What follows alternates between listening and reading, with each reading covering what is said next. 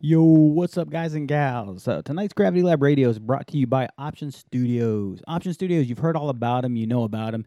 You know they do pull up cords, you know they do pro jerseys. What I want to tell you a little bit about tonight is how we do some of those things. I say we, I'm a customer of Option Studios, they take care of all my needs.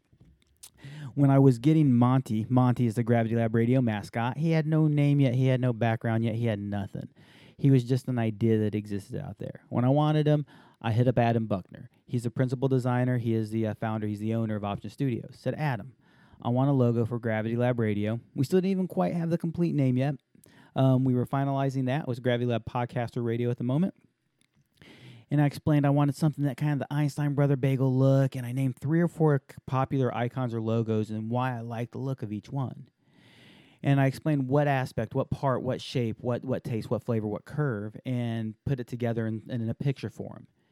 I've done the same thing with T-shirts, with websites, stuff like that. With the guys who design for me, I, I give them several samples and, and tell them what I like of each sample. Adam hits me back up a few days later. DJ, here's a logo. Here's what I got for you. Immediately, my response is, and in this case, man, that is great. That is awesome. Sometimes, no, this is the changes I would like make, or this is the direction I'd like to go with it.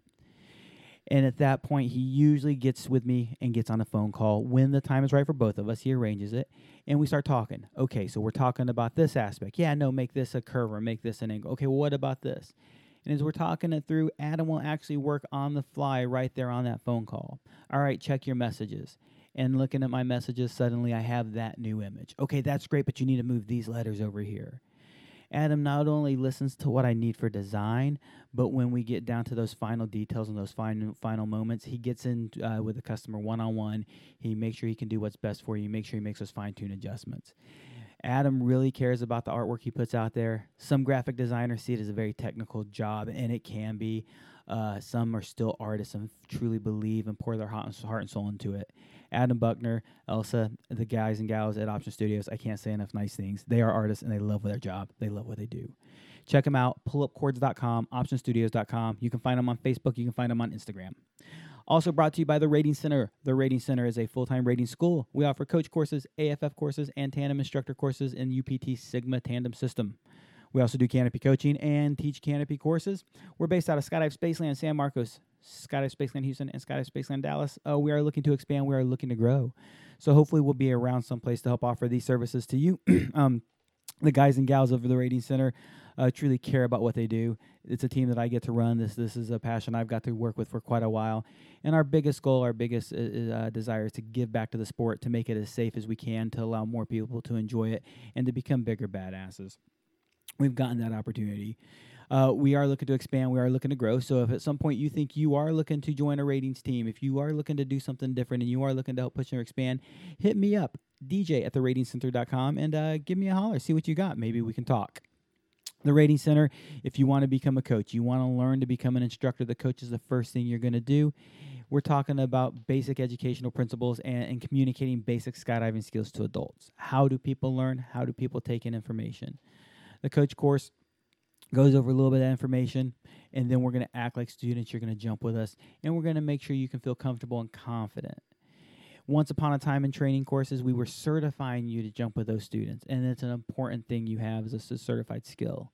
But today we also call them training courses. So we help you feel comfortable. We help you feel confident.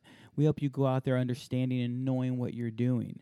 We're not the only rating school out there. There are a lot of other great guys, but I think you'll love the guys and gals. Hank, Aaron, Chris, Valerie, they all do a wonderful job. Uh, Dan McLaurin, I can't leave them all out, but I will guys and gals check out the ratingscenter.com ratings with an s you can find us on instagram we don't use it as much as we should we're working on that right now my buddy dq and aaron are going to be helping me with that and uh, also you can find us on facebook the rating center Tonight we got Ben Nelson. Ben manages Skydive Spaceland Dallas. Good friend. Been on the show before. Been on the show a bunch. Actually helped produce a show at some point.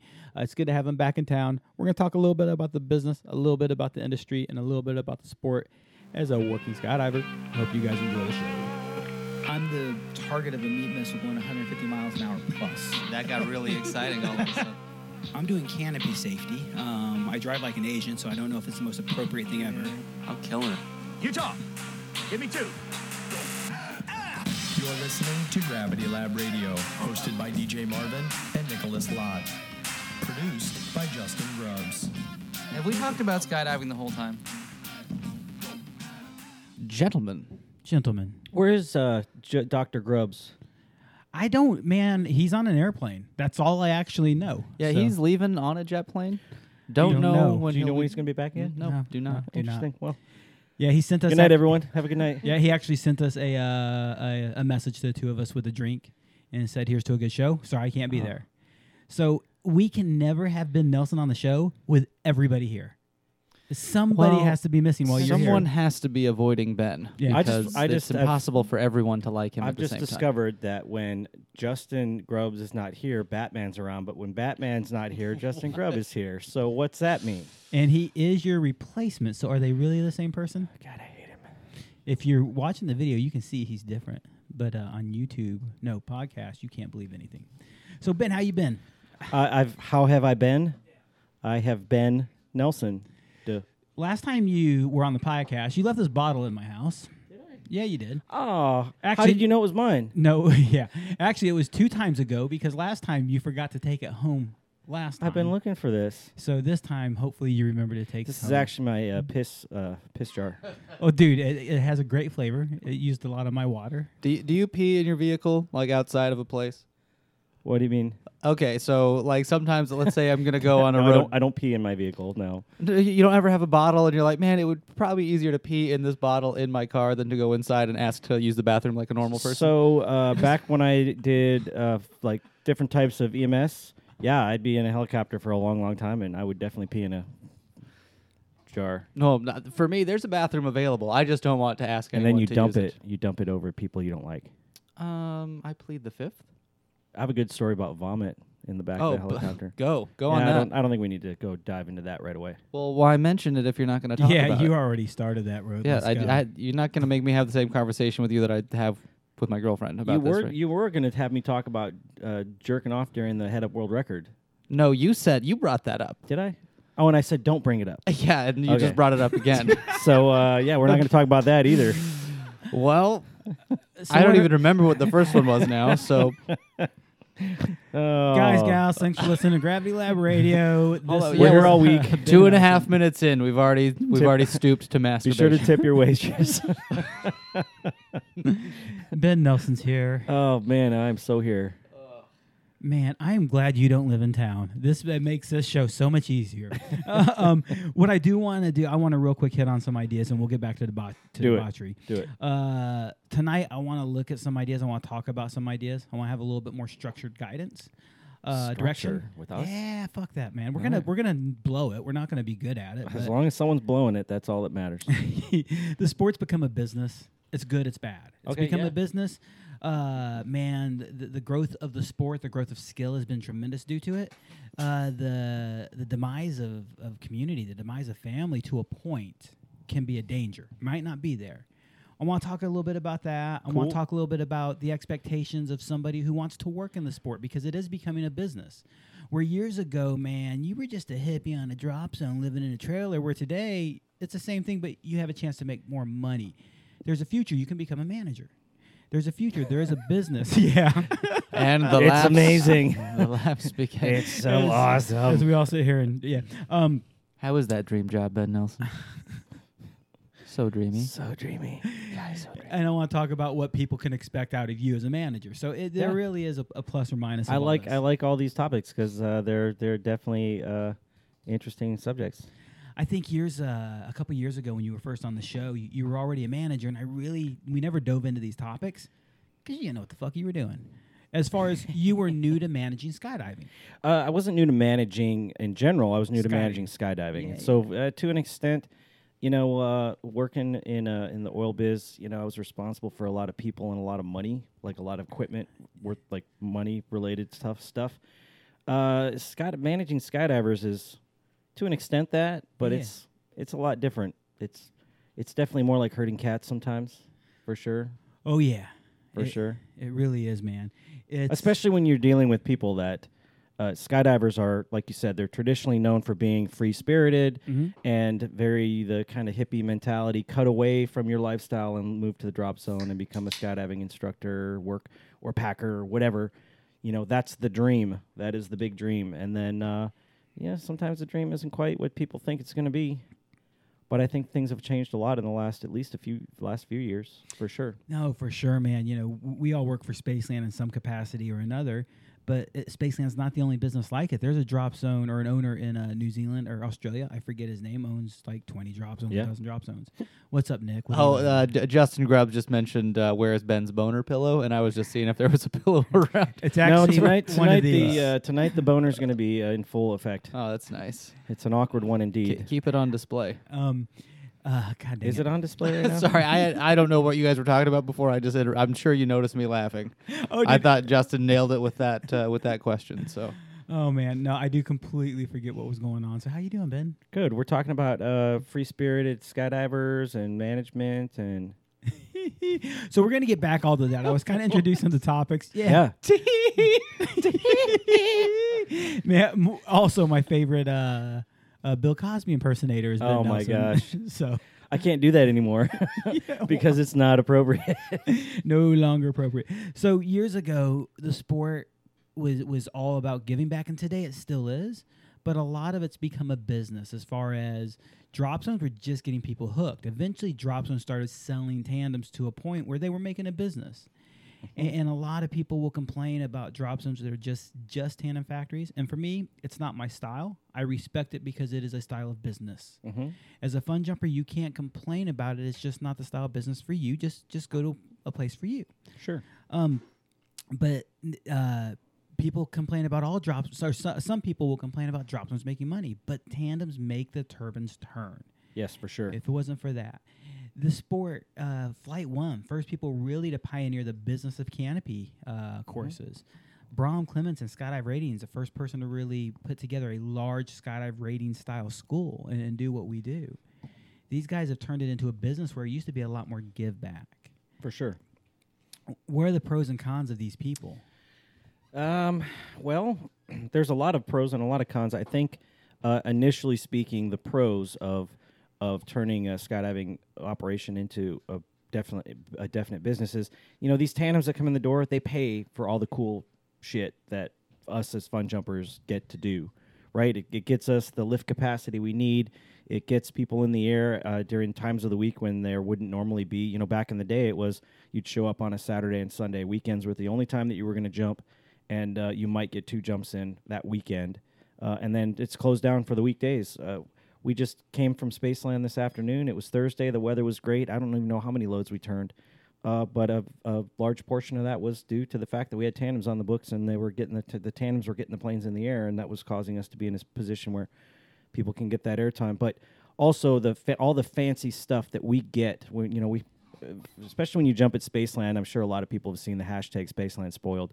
We're super spoiled at Spaceland. I can't even begin to tell you how spoiled we are at Spaceland to the point where all of these little these little things like the uh, the the countdown clock that you can view from your phone from anywhere that tells you what the upper winds are doing now. 18 loads te- today. tells you yeah, it tells you what how many loads have flown and tells you what the ground wind speeds are and the averages and stuff. These are all things that didn't exist, you know, even eight years ago. Uh, to the point where we we may have gotten we may have gotten to the point where we're feeding so much information that when people go outside of Spaceland to somewhere else, they can't make these decisions for themselves because it used to be you had to go stand in the field and be like, oh, what what are the winds doing right now? And now I can pull up my phone and whatever's on my phone is going to tell me what I need to know. Well, if I go to Skydive Arizona, I'm not going to have that. Uh, or if I go somewhere else, I need to know how to read the situation uh, uh, in a way that's going to allow me to make good decisions without having all that plethora of information at the tip of my fingers. You know, JP would be one of the first people to complain about about people wanting to know jump run speed, and it's not because it's not pertinent information. It's because that they're not doing the other things. Mm-hmm. You and I hear jump run speed and ground speed, and we start doing all the right things. We we, we understand what it means. We understand what we want to do with it. A lot of people just use it. W- If you go to another drop zone, you're going to use this information to be good there. yeah, for sure. So do you guys do? Do you guys do any scuba diving? No. You guys ever done any scuba diving? Nick Nick wants to I'm learn an scuba expert dive. scuba diver. You, know You, that? you actually are the one person that said I you was would never do it terrified, because yeah. you're terrified of it. Well, you should come do it. I think Y- you might get me to do it someday. How many- I'm, I'm warming up. How many times have we had people come to the drop zone and say, "I'm terrified of skydiving," and then we take them on a skydiving. Yes, like that was it's- the most amazing thing I want to do it for the rest of my life. That's probably the best argument you could make. Yeah, for sure. Let's go to like Belize or something. I've man. sn- I've snorkeled in Belize. It's Let's- beautiful. I've snorkeled in Hawaii. It's super pretty. Let's do a vacation down there and go scuba Oh diving. God, I'm gonna just have that claustrophobic Hey. freak out when I'm too far under Dude, the water to come So, up. so totally different story. I'm going to be diving in a missile silo next weekend, so that's going to be rad. Alright. Anyways, Where? What? Is there a I'll chance tell you that about it one of later. them might explode? Uh, I'll tell you about it later. But so the You point, I, should go. so the point I was trying to make, the point, the point I was trying to make is uh, for those of you out there that are scuba divers, that uh, years ago when a lot of us learned, like, I'm talking back in the 90s. Some of you weren't even alive in the 90s, so screw you. um, but back in the 90s, you, we had to learn things called dive tables, and it was all math you had to do in your head, right? So you get this dive chart, and based on how deep you go and how long you're there, you fill it out and you follow the path of the chart, and it tells you how long you need to stay at the surface. And when you do certain types of dives at certain depths, tells you how at what at what depth depth you have to stay for a certain amount of time to to acclimate as you're coming to the surface. So, but it was all relatively difficult math computations that you had to sit there and do by hand. Well, nowadays you learn how to do that, and then they immediately hand you this dive computer that you put on your wrist. You jump in the water, it activates, and it does all the thinking for you. So you come to the surface, you look down, it gives you a countdown how long you have to be on the surface before you can go can, can go back under the water. And I went scuba diving with a buddy of mine once. You're not supposed to share these dive computers because one diver could go do- lower, deeper than another diver, and you know we want to have as precise calculations as possible. And we got to this dive site, and uh, he goes, "Ah, crap! I can't, uh, I can't dive. I don't, I don't have my dive computer, or I, it was, the dive computer was broken. I can't remember what it was. It wasn't working, or he didn't have it. But I said to him, "Well, that's fine. Let's just pull out the dive table and we'll do the dive table." Uh, I don't know how to do that. like I learned how to do that a long time ago, and then they handed me this computer. And in a lot of ways, I think that all of these really cool, fancy things that we get at the drop zone that allow us to make fast decisions about what we need to do. I think we, I think we, we've gotten far away from just going and standing in the field and feeling the wind and saying, Yeah. "What does the wind feel like right now to me?" Yeah. Or you know, or sitting there and watching the plane and going, "Wow, it's doing a north jumper and it doesn't look like it's going fast." I may not know what ground speed is, but I know it's not fast, right? So I don't need to know the exact number. And uh, we've gotten away from people doing that to the point where uh, when when the rubber meets the road, people don't know what to do because when the when the weather clock goes down or when the you know they don't know what to do. And I think that that's a, can be a detriment in a lot of cases, especially for people that want to travel to new drop zones that don't have this technology and all these cool things that are the byproduct of being a really successful skydiving business. I, I really think that some of it is technology that is important that we implement, like like a CYPRES. Oh yeah, Right? I'm going to use that. An Audible. I'm going to use that every time. And those things are super practical and super helpful. But I do agree that there are places not not everywhere is like Spaceland. And if you're a homegrown Spaceland jumper, maybe you haven't traveled enough to. And that's not to that- say there aren't a lot of really awesome drop zones out there because obviously I'm a I'm a Spaceland guy because I love Spaceland and this is my home. But there's a lot of other really awesome drop zones out there that have a lot of different innovations too. But I know exactly what you're talking about. But no, I, I agree that you know th- there are certainly people who, I mean, I can say this happened today, that I was on the last load and it was 85 knots ground speed. I remember, and I said, "Hey guys, it was 85 on the last load," and it's not like it's gonna be. It might be 80, it might be 90, but it's not gonna be 60, and it's not gonna be 120. Yeah. And it's and, but people are still looking up towards the pilot with that same level of urgency of I have to know right now what what is ground speed right this second. And those are the same people who also aren't watching people leave. like they're that's not the- they're not growing the visual cue that should sh- that you should build in. Oh, this is what seven seconds of separation at Yeah. eight knots looks like. What's going to happen when you go to a drop zone where the pilot doesn't yell out what jumps jump run and ground speed is or ground speed?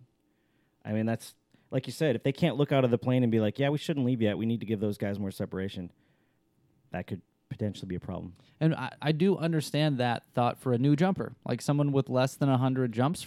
Like that's a really reasonable question to ask. Of hey, hey, person next to me who is wearing an orange staff shirt, how much time should I give? Yeah. Oh, cool. This is uh, this is our little ground speed chart right here. We're, we're gonna hope for a, a ground speed from the pilot today. It's been about this, so you could probably give about Yeah. this. So this is the this is a conversation I have with people who come to me who want to be mentors. So for those of you that don't jump at Spaceland, we have a, a program called the Mentor Program, and the Mentor Program is pretty awesome because it takes somebody that's an A licensed jumper under 100 jumps, and says, "We're going to provide you with somebody to be your mentor." Uh, and that mentor is not just like a coach where we're teaching you how to fly better, but that mentor is really uh, helping them develop their skills in regards to planning a safe jump. My, an example would be I would take a young jumper as a mentor, and they're my mentee, and I would ask, start asking them questions like, "Hey, which way is jump run?" Well, I don't know the answer to that. Okay, how can we find out? Let's go over to our safety board, and it's really about introducing them to all the tools that we use at Spaceland to help us plan a safe skydive. And you can even ask the question, uh, what what do you think ground speed is going to be? Well, I don't know. Why is that important? Well, let me tell you why. How do we determine what it's going to be? Well, the pilot's going to tell us. Well, what if the pilot doesn't tell us? Well, I don't know. All right. Well, let's walk through that process. And so um, the mentor program is is that's what it's, in my opinion, that's what it's designed for. Not necessarily teaching people how to free fall better, although that's part of it, but it's really about you know plan, brief, execute, debrief, and the process that's uh, briefing the processes that we use in order to make sure that we're planning a safe skydive. I can take a young jumper over to the board and say, hey, you know, I can see on the board here that the plane's going to be doing a north jump run, and we can see that at altitude the wind's blowing to the south and it's blowing at 80 knots. Do you think it's going to be a fast jump run or a slow jump run? We don't need to know exactly what it is. We just need to know is it fast or is it slow? And now we can look out the door and say, well, we know it's going to be a slow jump Yeah, run. you, you can at least have some of this information before you're panically Correct. So when the pilot at the doesn't turn and yell, uh, yell what jump run is, and you're sitting there screaming at the pilot, who's probably talking to, uh, talking to a, a, uh, uh, air traffic control, talking to who other aircraft, they're doing a million other things, and now they're expected to turn around and yell a number at you that you should kind of have a basic understanding of in the first place. You know, maybe the pilot doesn't get a chance to do that every time.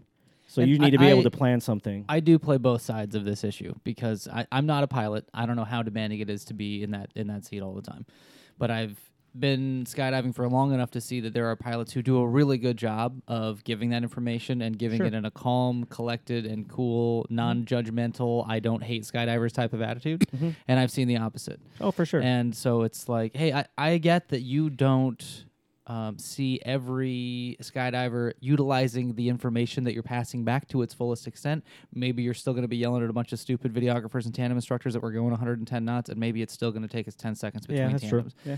But then sometimes we are going to have a day where that information is actually important and that it's important that we use it. Sure. And I, I get that those days are a little, um, a little less common. Yeah. But uh, I sure appreciate a kind pilot, and it's a lot easier to follow the rules of a kind pilot when you know that uh, that kind interaction's going both ways. Oh, yeah, for sure. I've I uh I've had a thought. You know, I writing safety day. I put a lot of thoughts down. I do a lot of, of digging into to different uh, ideas. Something I've never really thought about out loud or said out loud is I've I- I've recently thought about ground speed as being the speed limit on the freeway. Knowing the speed limit before you get on the freeway is super helpful. It's going to be 65 when I get on this freeway.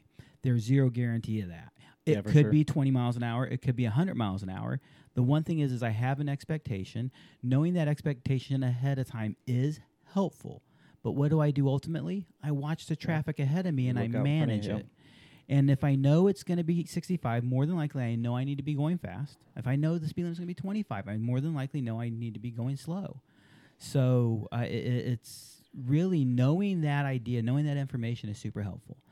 The thing that you said is, and, and kind of got us this conversation, is i it's technology that's almost a detriment to us. To- A- to an extent, yeah. To an extent, for sure. And the thing that we need to learn to do, and the thing that I think we're doing better today, is we're now using that information to educate Yeah, for sure. we had to educate to understand that information to a point and as teachers i think we've gotten lazy and complacent and not taught the next level of information Yeah. instead as and, and i don't mean any one of us but as a, as a society we've instead complained about these jumpers just know this and they're not doing it anymore with that information i Mm-hmm. know you educate i ain't picking on you i've been on the drop zone with you when you walked up to somebody i mean standing next to me you're like i'm gonna choke this motherfucker and then you walk up like hey man what about this information And then I choke him with knowledge and politeness. yeah, it's so fun uh, at- with that very shit-eating grin.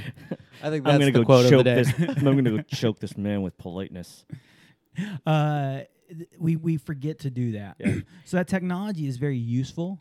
It is a detriment. Well, there's a reason why uh, when you look at uh, when uh, things like GPS, for instance, uh, started becoming very popular.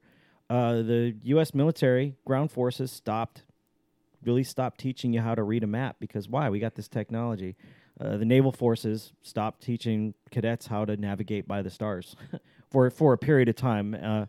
Now they're going back to it, and they've been doing it now for the last decade at least, teaching them how to get along without all this fantastic equipment and technology. Because when it goes to shit, and it will eventually, you're going to have to be able to make your own decisions. And that's uh, that's in a lot of ways where I kind of feel we are as the sport in the sport of skydiving. There's a lot of good technology that helps us make these decisions, but when that technology goes to crap, or you're in a place that doesn't have it, how are you going to make smart decisions? and that's uh, that that can be one of those issues that uh, you uh, young jumpers who want to start traveling can run into for sure, especially if you're going to travel overseas. What do you mean, especially if you're gonna overseas? You're going to travel to places that don't have the technology that we do, Yeah. or they don't. You don't have the uh, the the language abilities to even know what the pilot is telling you when they turn around and say what ground speed is in French. You know what I'm saying? Yeah, and a lot in some of those countries, a lot of the uh, regulation and policies are very different. Correct. And when I say different, in some case, cases, a lot more relaxed. And that's not necessarily bad, but if they're relaxed, you're not used to that environment. You definitely don't understand what's going on. Yeah, for sure. These, these become limitations. I was going to say I have shown up to a drop zone in the United States where no one knew what the uppers were. No one knew how to find those uppers. No one knew what direction jump run was, and everyone on the previous load had landed off. Shit show. I uh, I and would, let me guess, you did ten awesome jumps there. Nope, didn't jump left. I, I would You just described my experience at Lodi, the first and last time I went to Lodi. I would love to say that's like not uncommon or unheard of, but man, I've been to a few drop zones where that is not unheard of. That is not not often the case, and it's sad because, man, 15, 20 years ago, we were having to call I forget one eight hundred WX brief. Remember that? Yeah. Yeah. Yeah. Uh, They're still using that in the uh, drone flying community, Yep, by the they way. are. Yeah. why, man? It's on the computer. Old school, I dude. got it on my phone. Yeah. Uh, and you had to uh, get the reports that way. There was all sorts of different ways to get the information, and we were able to get it. Today's day and age and technology and all the free apps out there, I don't understand why people. We've been getting uh, so one of the things that we've been doing up in Dallas um, is we've been getting quite a few uh, powered parachutes and powered paragliders that want to come out and utilize our beautiful 80 acres of land that we have in order to fly. So we, we are we have become a little bit more like a flight park in that sense. And you know, one of the things they say when they walk in the door, they are, they are in shock when they walk in the door. They're like, "Wait a second, you have a deli? Wait a second, you have a rigging loft with a master rigger and like six senior riggers? Wait a second, you've got technology that I can put on my phone that'll tell me exactly what the winds aloft are doing right here and what the ground winds are doing, and I can read it from my home." These people are like salivating over how awesome we have it at the at the drop zone just because they want to come out and fly their powered paragliders and stuff uh, during periods of time when we're not able where we're not going to be jumping because the the weather's uh, good for them but we it's like right at the beginning of the day and end of the day. But anyways. Do they also go into manifest and throw a fit when the wind meter isn't working? no. No they don't. You want to know why? Because they're so used to standing in a field and feeling the wind out and saying what is the wind doing right now? regardless of what it says on my phone that uh, when things aren't working they they just go out and they they feel their way through it like we've done for decades. You know because when you're standing on the side of a mountain with a paraglider you're not going to have all that information there you got to sit there and really feel out what you're about to do because uh, it could it could literally lead to your death if you don't calculate things correctly You can see the windsock under parachute. You can't see your phone, a computer. You can't see reports Correct. under canopy. And you want to be able to make a quick change, or you want to be able to make a quick adjustment. And you'll probably be okay if you don't know the exact change of the winds. But if you can read a windsock, yeah you're probably going to make a really tight adjustment and still be super accurate and feel super comfortable and feel super confident, which is just going to allow you to do more cool shit. yeah for sure You're going to be able to jump in, in different situations because you've paid attention, you've learned the conditions. Uh, Nick, man, if you can share this one on the on on the comments is Gravity Lab, Mark Schulze, you know the uh, website I'm talking about. Nick, do you have this? Yeah, uh, uh, I don't have that one saved, but I'm sure I could If you just it. Yeah. type in winds aloft Mark Schulze, it'll bring it up. Yeah, uh, go to this guy's uh, website on on your phone and just let it use your location. And right now, it's giving me the winds aloft reported every thousand feet. One, two, three, four, every thousand feet, and speed, direction, and temperature. And it's super helpful. I love what we get standard, three, six, nine, twelve. Uh, but knowing what the winds are doing under canopy, is super helpful. Yeah. And if your drop zone doesn't have this kind of technology available, it's cool. We get it, man. We are spoiled where we jump, but this information is available to you. Yeah, there's tons of information out there that is available to you remotely via mobile devices. Um, that may not be an official. The drop zone didn't maybe create it, but you can find out what's going on around you and above you Yeah. uh, just by looking it up. An app I know you use a lot is Windy. Yeah, W I N D a, Y. Windy's a big one for us. Windy is a huge one. And you know, typically speaking, when I'm making uh, decisions about what I think the winds aloft are doing or what uh, the winds on the ground are doing, I'm usually looking at four or five different sources, and I'm taking those numbers and I'm using them to say, okay, you know, based on based on what I know about this particular website, uh, Windy, for example, is usually about four or five miles per hour below what is actually happening outside when I read it on the app. Now that's just like nine times out of 10 Mhm. Uh, same thing with winds aloft. You know, uh, I know that it's not 100%. What it says right there is not 100% accurate Yeah. because nothing can be 100% accurate. But when you start using different places and, and formulating what you think is actually going on above you, it still doesn't take away from the fact that I'm going to go outside and I'm going to stand there and I'm going to watch what's going on around me. If I can say, hey, those clouds look to be about a thousand feet and they look to be moving really fast, uh, I don't really need to look at an app to know that the winds are too fast for me to jump in this these conditions, right? Yeah. Uh, so it's just you know, this is good information to have. And I'll tell you, the first thing I do when I wake up in the morning is I look at those apps because I'm trying to f- gauge in my mind, you know, what the day is going to be like, or at least what the morning is going to be like. But uh, you know, my opinion sometimes changes the second I step outside and I actually look at what's going on around me. looking uh, all these weather apps all these weather channels are, are just the best guess of each meteorologist it's their job to sensationalize it make it sound different if they all said the same thing you wouldn't listen to them so watching them all between them all you're probably going to find the truth in the middle of it somewhere Yeah, for sure. and and read it a couple times a day i'm sure you do the same for Yep. me uh, for example NOAA's wind gra- uh, hourly weather graph Mhm. the winds for tomorrow this evening will calm uh, will calm down. Yep. But this morning the winds for tomorrow looked really high. Mhm. Not the truth. I, I think you know what I'm trying Sure. to say there. So you'll notice a most of these sites ha- most of these sites too have five to ten day forecasts i don't look past usually 24 to 48 hours because there's no Yeah. point i mean because after that i mean it's a best guess right now anyways in 100%. 10 days it's a really a good guess and it's going to be probably not accurate Another, uh, we have nothing to do with any of these websites or apps, but another one that I really recommend people check out is Aero Weather, A E R O Weather.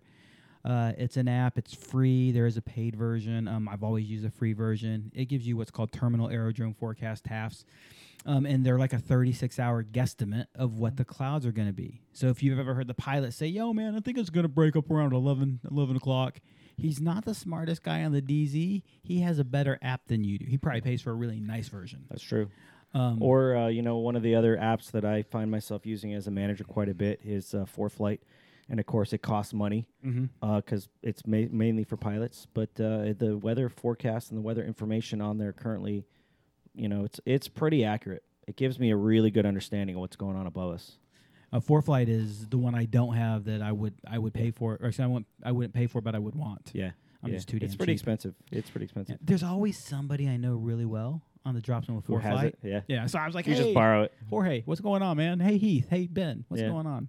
So it works pretty easy. it's a tax write-off as a manager why not Um, yeah, but I'd rather just not. I just rather keep the money.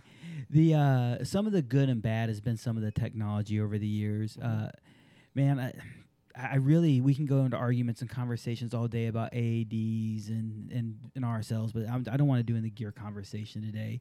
But another part of the sport, good or bad, really i- is what I do, and that's provide a service. I've actually had people complain over the years. This is not regular, and they're usually old time skydivers. Like, oh man, eh, there was a day where you would just do this for free. I'm like, well, man, I gotta pay my bills pay and my eat bills, son. dinner, bro. You know, and a, I gotta do that, but b, it's allowed us to become a more professional service Yeah, and provide better sure. services. I think one of the things that um, I try not to forget is that the the services we provide as a as a skydiving business and as a skydiving instructors. Let's be honest, right? It's it's a uh, it's a luxury, right? This is not we're not c- curing cancer and we're not like you know what I'm saying? Like uh if the economy takes a massive dump tomorrow, what are the first things that are going to start to go? People aren't going to be thinking about skydiving. They're going to be thinking about eating and they're going to be thinking about you know what I'm saying? And so I try not to stray far from from remembering that because um it's a luxury. What we're doing is a luxury. But what I will say secondary to that is I get frequently get people that ask me, you know, uh, why don't you still work in medicine? I used to work in medicine many years ago. Uh, I did a lot of emergency medicine, occupational health and safety. Why don't you do that anymore? And the response that I have to them is, you know, when you're when you're saving a life, that's one thing, right? Uh, you, and and that's but that's very mechanical. Like you learn these things to do that anybody could do. I could train a monkey to start an IV, right? Or I could train a, a, uh, an idiot to read this EKG. To an extent, there is a little bit of knowledge that you need to have. But saving a life and changing a life are two totally different things. You could save a life today, and that life is not going to be worth anything tomorrow if they continue down the path that they're taking. But every time we land with a tandem, it, you're changing someone's life. I'm telling you right now, it, their their perspective on things are so different that in some cases people literally drop what they're doing and they decide that this is what I'm going to do for the rest of my life. It's a life changing experience. So on the one hand, we're a luxury item, and on the other hand, we're also a life changing type situation. So trying to find the balance between the two is is sometimes difficult, but um, I don't want to stray too far from that mindset because we are a luxury. But how many lives have we changed just just by doing what we love to do? That's pretty rad, in my opinion. I think um, most people who know me know this very well, and I think it's true of all three of us. That one of the big reasons we do what we do is to give back to what's given to us. Once upon a time, this sport gave us the opportunity. You know, Nick was in his place in life. Myself, we, we've all grown through the sport. I mean, you're still an asshole, Well, yeah, but, but you're a better asshole. But I'm your asshole. Wait, no, gross. No, I would never wipe you. Wait. well, here we are. Why have you been so itchy today? Ben? Twenty minutes. are you Why going are you inflamed? preparation H? How, Well, how is, do how we- is that hemorrhoid treating you, Ben? Uh, how did you know that's what I named my third dog? Come here, hemorrhoid. little, he- little Oh. hemmy. little little hemi. Man. It's a hemi. How is Churro? Churro's awesome. She's turned into a really good dog. So for anybody out there that doesn't know, um, I've gotten all my dogs in like weird ways, and the last dog that I got that I did not intend to have, uh, somebody threw her in a trash bag, a garbage bag with garbage on the side of the road, somewhere around the drop zone, and someone picked it up and found this dog. And next thing you know, the dog's running around the drop zone, and so I managed to catch her with some bacon, and she's and she's now part of the pack and uh, she's turned into a really good dog. Oh, she looks so. I mean, I felt so bad for her when I first met her because Yeah. she looked horrible. Oh yeah. And uh, I actually, that was a, I was there that week that she showed up. Mm-hmm. And last time I saw her, man, she's she's friendly. Oh, She's yeah. got a full full body of fur nowadays. Yep. She's got full body. Yep. Her the hair on her face was gone when I first got her because I, I thought it was mange, but it turned out to be just a skin condition. But uh, she's fit. She's fit right in. Now I got three Chihuahuas, and they're God, I hate them, but I love them. Ah, man, I'll, I uh, I think I'll be out in April. Maybe me. I- Yeah? I, might be sending Fudala. Got some work coming up out there. I'd like to be the one to come out, just check in on the place, see how everything's Well, going. if Fudala comes out, he's definitely gonna have to play with my dogs.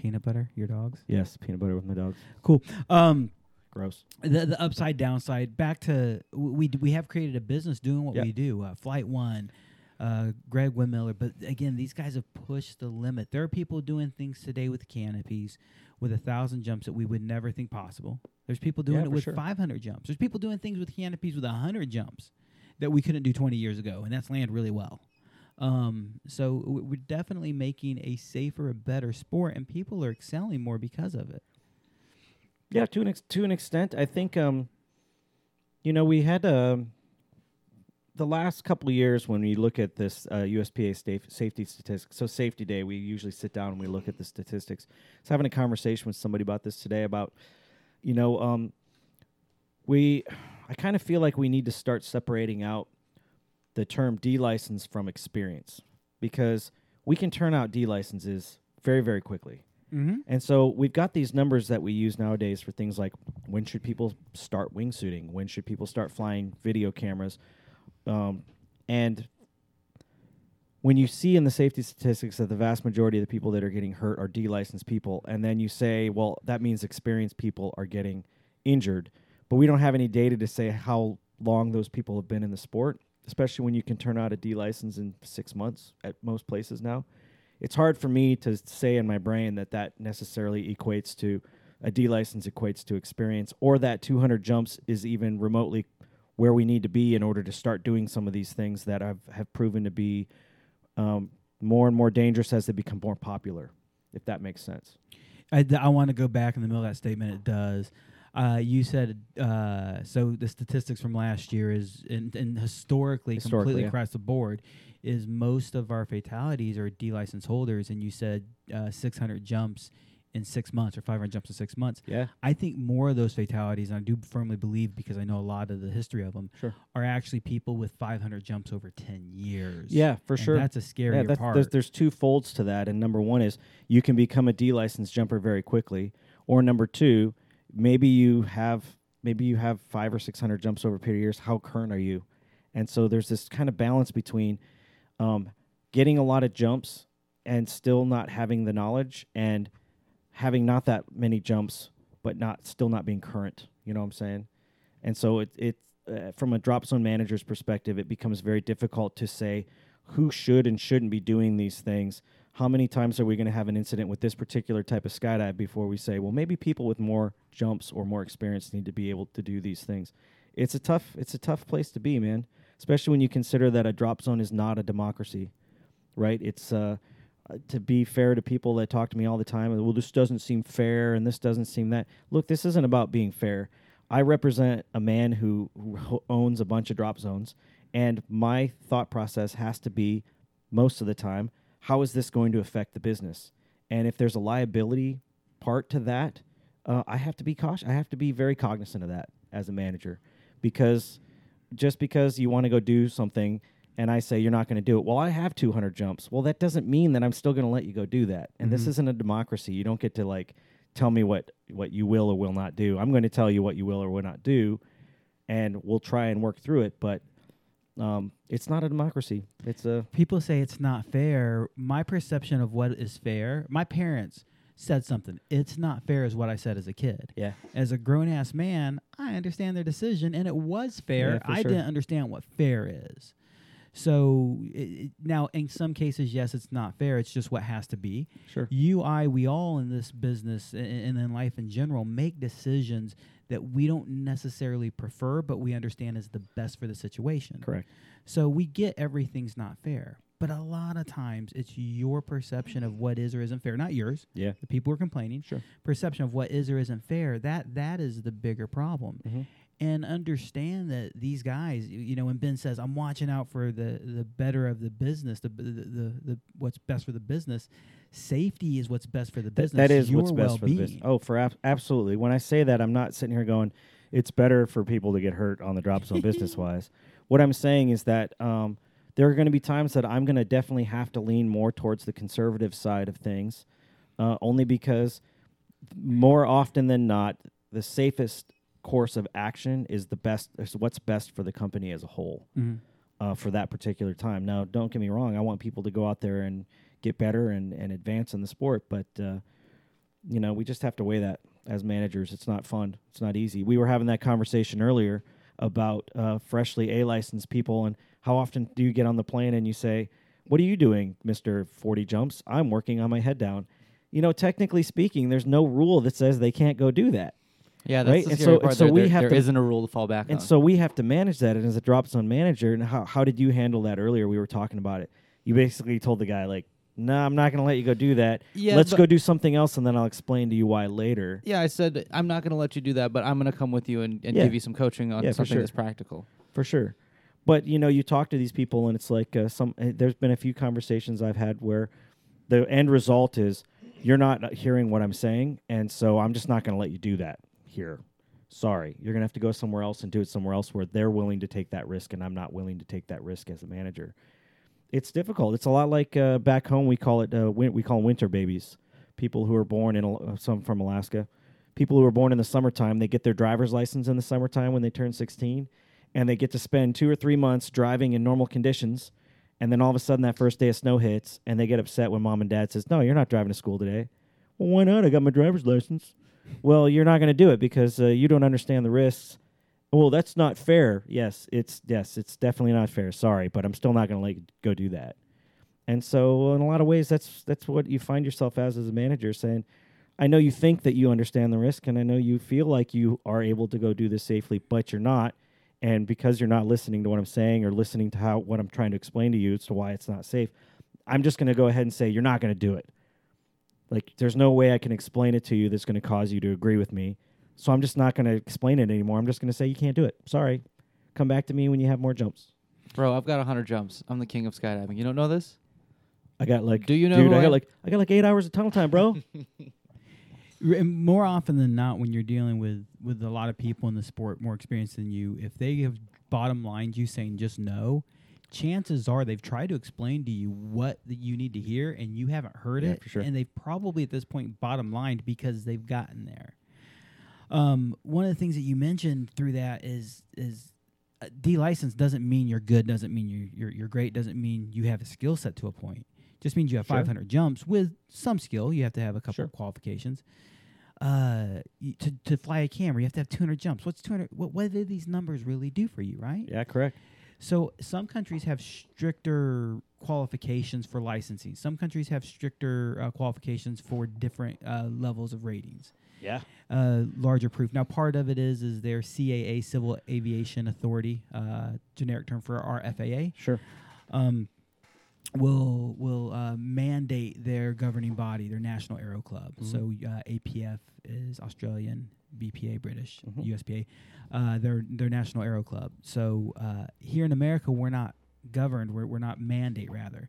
So we have to be a little bit less tight on our laws, or people won't become USPA members. Yeah, correct. But at the same time, do you think there's a point a time to say, hey, we need to, as an industry, whether it's USPA, as, as a society, whatever, we need to raise the bar to what qualifies somebody for these licenses? Oh, absolutely. And the reason I'm saying this is because um, m- the interaction we've had with the F- the interaction I've had as a manager with the FAA over the last couple years has been one of we've had a lot of tandem fatalities that we haven't really seen in years past, and there were some specific reasons Time behind out. that. Time out. Yeah. We being the sport, The not sport. we being your drop zone. Not being my drop zone. Okay, just we, saying. When I'm saying we at this point in time, I'm talking about sports, uh, the sport as a whole. And there were there were situations behind that. But anytime something like that happens, we are scrutinized by uh, by both the public and the FAA.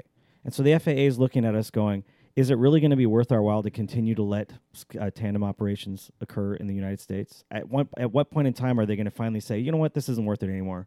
What would happen tomorrow if they did that to- the drop to our drop zone? We just discussed earlier how tandems, you know, for the let's be honest, the mostly it's what tandems is what drives the business and what gives the the fun jumpers all the lift capacity that they want and all these extra little doodads and stuff that they get. What's going to happen when those go away, or are limited, or are regulated to a point where uh, we got to charge six hundred dollars a tandem? And how many tandems are we going to do this year? Not as many as we did last year because they're too expensive. Uh, we would get to a point where that could be a problem. That could be a major problem. So there's that. And then number two, what I'm discovering as well is that there's a public perception whenever there's an incident uh, that we are very underregulated or non-regulated uh, as an as an industry and as a sport. And to an extent, they're relatively right. I mean, USPA, if you if you decide to follow USPA, um, the vast majority of that stuff, the, the stuff that they're telling us to to do is is more like guidelines to an extent. There are very few FAA regulations around skydiving that we have to follow, and we follow them. But other than that, a lot of it's just like we're pretty we're pretty non-regulated to an extent as a sport in the United States. You look at France, hell, they tell you what kind of canopy you have to fly at a certain uh, jump number, and they are not flexible on that.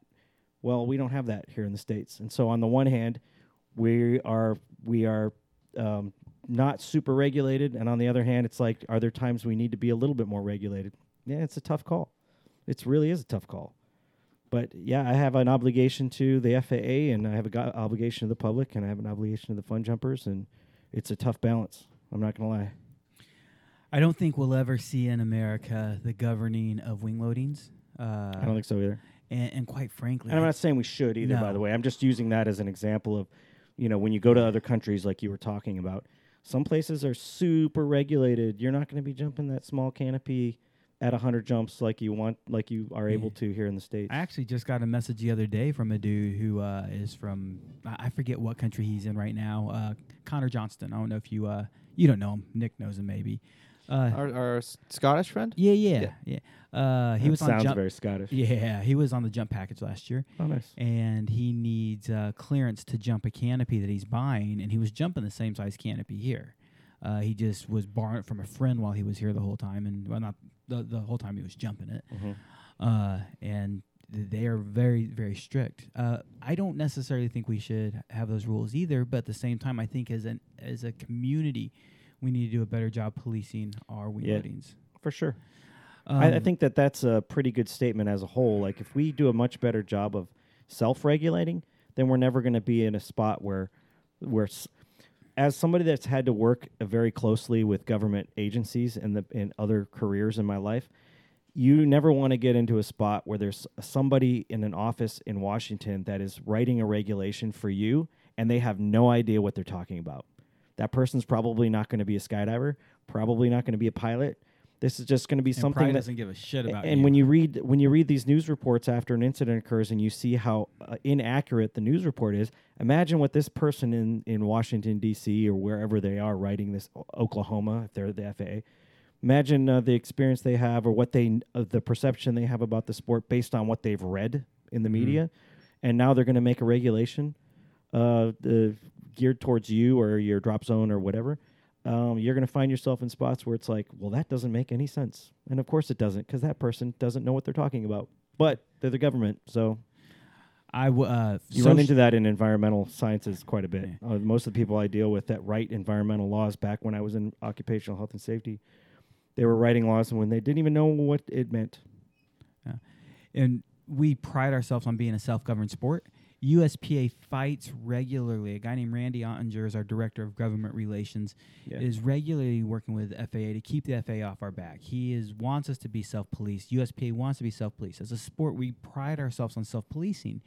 And as skydivers, if we don't want USPA to tell us how to do it, I'm a supporter of USPA, but I don't need them telling me how to do it because we're doing the right things ourselves. correct. We don't need the FA telling us what to do. We don't need USPA telling us what to do. We need to tell ourselves what to do. We need to do it the best way we can, the right way sure. we can. And if we do, A, nobody's going to bother me. And B, I'm going to do this for a really long time. Yeah. And I really, and that's my goal. I really want to do this for as long as I can. Yeah, for sure. We uh, there was a conversation online a while back about what is the advantage or disadvantage of a drop zone being uh, USPA affiliated, and uh, you know one of the things that I told a person in private was, I think one of the biggest one of the biggest bonuses of being affiliated with the USPA is not not the least of which is anytime you're part of an organization where there's a standard that, that, standardization really does in my opinion help but number two they deal with they are our go between between the government and the and the fun jumper, right? And it's good to know that you have an organization on your back that are jumpers that are handling those kind of not back room, but like you know out out of the picture type conversations taking place in places like Washington D.C. Um, in order to con- continue allow us to continue the stuff to do the stuff that we do. Some people see it as a little bit of an impediment, but for the most part, we need it. We need to have that open communication with with government agencies that allow us to do these things. Man, the biggest reason I think we should all be members, not the biggest reason, a big reason I think we should all be members of USPA is plain and simple. We're a gang against the FAA. If we're not all members of USPA, now the FAA goes, well, nobody's governing you. We need to do it. Yeah. As long as the FAA looks down and goes, well, who's governing you? Oh, you guys are all like volunteering to this governing body? Oh, well, you guys are doing a dang good job. That that's the goal is for them to look at us and go, oh, you guys are taking care of it. Eh, USP has a lot of other great benefits, but being a member, a group member as a drop zone helps us gang up and pack together to keep away from the FAA. Yeah, for sure. Um, if it's something you mentioned, social media, I just gotta say it. I know I've said it before. If you're posting stuff on social media, stuff on social media, know the FAA is watching. Know people in places of authority are watching. Uh, we we've heard, I say we, people from USPA have heard time and time again that the FAA, from people at the FAA, there are people who are watching. That's part of their job is to watch social media to find out the stupid things we're doing, so they can either a bust us or b create more regulation or prove need of more regulation. So stop posting like the, really do your cool shit every week. And I'm, I'm not gonna say if it's good or if it's bad. Share those videos privately amongst your friends. Stop Yeah. putting that shit on Facebook. Quit man. giving uh, ammunition to the people that want to use it against you. Right, man. Yeah, yeah, Social for sure. media, such a horrible place. Man, Nick, you have been so busy over there with that little camera. I've never, Hey man, I'm getting the shot. Dude. No, it's money, man. I've, I've actually I've watched and paid attention and tried Maybe I'll just leave it on me for a little bit. Yeah. What's up, ladies? What's up? Yeah, now you ruined it. I'm not gonna do anything. What? No. If you guys are just listening to this, I've been really active in switching the camera views to make it a little more entertaining to watch. So hey, maybe next time, maybe next time you tune in on Facebook, uh, you can participate in the conversation. You can leave a nasty comment for Ben Nelson. It's been happening. It's a lot of Really? fun. Oh yeah, everyone hates Ben. Dude, what kind of nasty comments has been Give me had? the Uh, worst. Give me the worst It, wa- one. no, it was mostly just Justin. He was making fun of your capri pants, and he said the boner pillow thing, and also said that you don't know how to read and you're uh, cross-eyed, and uh, you look like you have had a stroke. Okay, he didn't say any of those last things. I was just trying to make up some Wow. shit. I was But- like, damn, Justin. No, you he, Bob he didn't go going. that hard, but he did make fun of your capris. Sorry. Man, he said he said, "Is he wearing capri pants?" I seen those at Target. That shit's funny to me. One of the uh, other comments you you made through that was with USPA, we really don't have that much regulation. That really thick manual we have, there's about two or three pages of BSR's basic safety requirements. that are required. Yeah. requirements. After that, everything else in the book are just really damn good suggestions, except for when you get to section nine, and that's the federal aviation regulation Yep. section. So there's another small section, uh, excerpts from the FAR, Farm Federal Aviation Regulation Manual, and three pages. Almost that entire document. And people will come to me all the time and say, Well, this document says you have to do this. like, no, it's just a No, recommendation. it's a recommendation. It's a damn good one. I would follow it. It's Yeah. a great idea. But but we aren't that highly governed. We don't have that many rules. No, and and it becomes very uh, that point alone becomes very prevalent when you are dealing with uh, media after an incident. Uh, so we w- just so t- full disclosure, we did have a couple incidents this last weekend up in Scott at Scott Spaceland Dallas that involved uh, some AADs that fired that saved some people's lives. Nobody was killed. In fact, uh, the the amount of injuries were smaller than what I feel like they probably could have been. Um, we've got so much scrutiny from the uh, me- local media based on that incident, and nobody there wasn't even a fatality involved. And the comments that I'm getting are, "Hey," uh, from from reporters, "Hey, um, we're concerned." Uh, I've been talking to uh, residents who are concerned about the lack of regulation in your sport, and I'm sitting here scratching my head, going, "Wow!" Like that, that they just said that to me after this incident where nobody actually was killed, right? And uh, yeah, there were some injuries, and thank God nobody. W- it wasn't as bad as it could have been. But imagine what it would have been if it was a fatality. And they're saying this to me now. They're going to be saying it down the line, saying, "Well, if, would this person be alive if if they, if your sport was more regulated?" I don't know the answer to that. I don't think so necessarily because we do a good job, and then it's a matter of us explaining to them what what we do follow and the, the types of things that we do follow. It's just more difficult, but they're saying it. They're hearing it and they're saying it, and people understand that when an incident occurs, the the general population and the news media understand that we are pretty much not super regulated. We're we're uh, basically ninety We're nine percent We're, self regulated. we're volunteer uh, regulated We're s- organization. Basically, we're f- voluntarily following a set of rules that aren't necessarily law. We're self regulated. Self-regulated. Yeah. And and ninety nine percent self regulated because there's a few things you have to have Yeah, two for sure. parachutes to jump out. Yeah, there's yeah, a few yeah. FARs. Uh, but other than that, it's all voluntary regulation. It's all it's all self regulation, and and it's working out fairly well. And one of the things that we've talked about is education, and one of those evidences is jump numbers have gone up dramatically over the years. Fatalities have actually gone down. You and I both did the fatality report this year. Yeah, for sure. This year, th- we've been recording as USPA fatalities for like 40-ish years, since 1960, 50-ish years. Six, man, God, I'm getting old. Um, 60-ish years.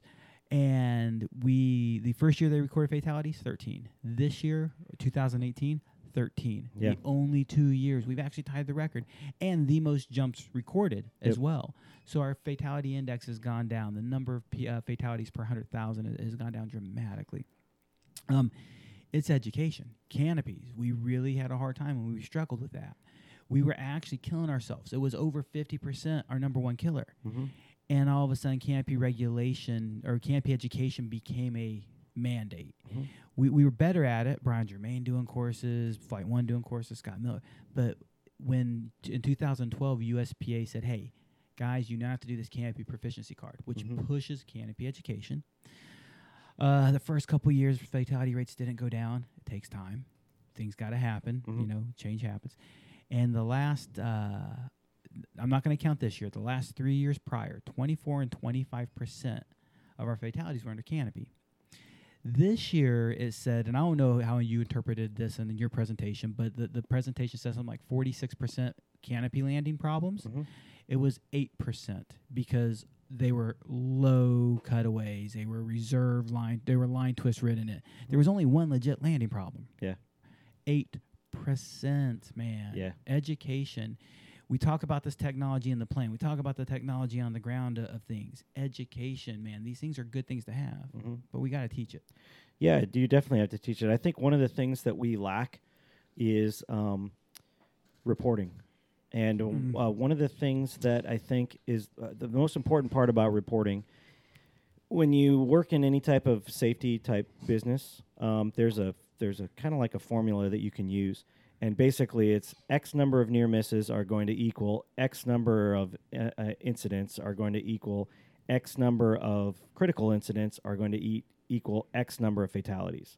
It's called the safety pyramid. Mm-hmm. Um, and usually the base of that is near miss. I don't think we're reporting uh, as many near misses as we probably could in order to gather better data to say what exactly we should be focusing on um, in the future as far as the training that we're talking Yeah. about. Like, right, we were able to identify canopy issues as being a major issue, so we started focusing on that, and we were able to change the the percentage of of uh, fatalities and injuries substantially through education.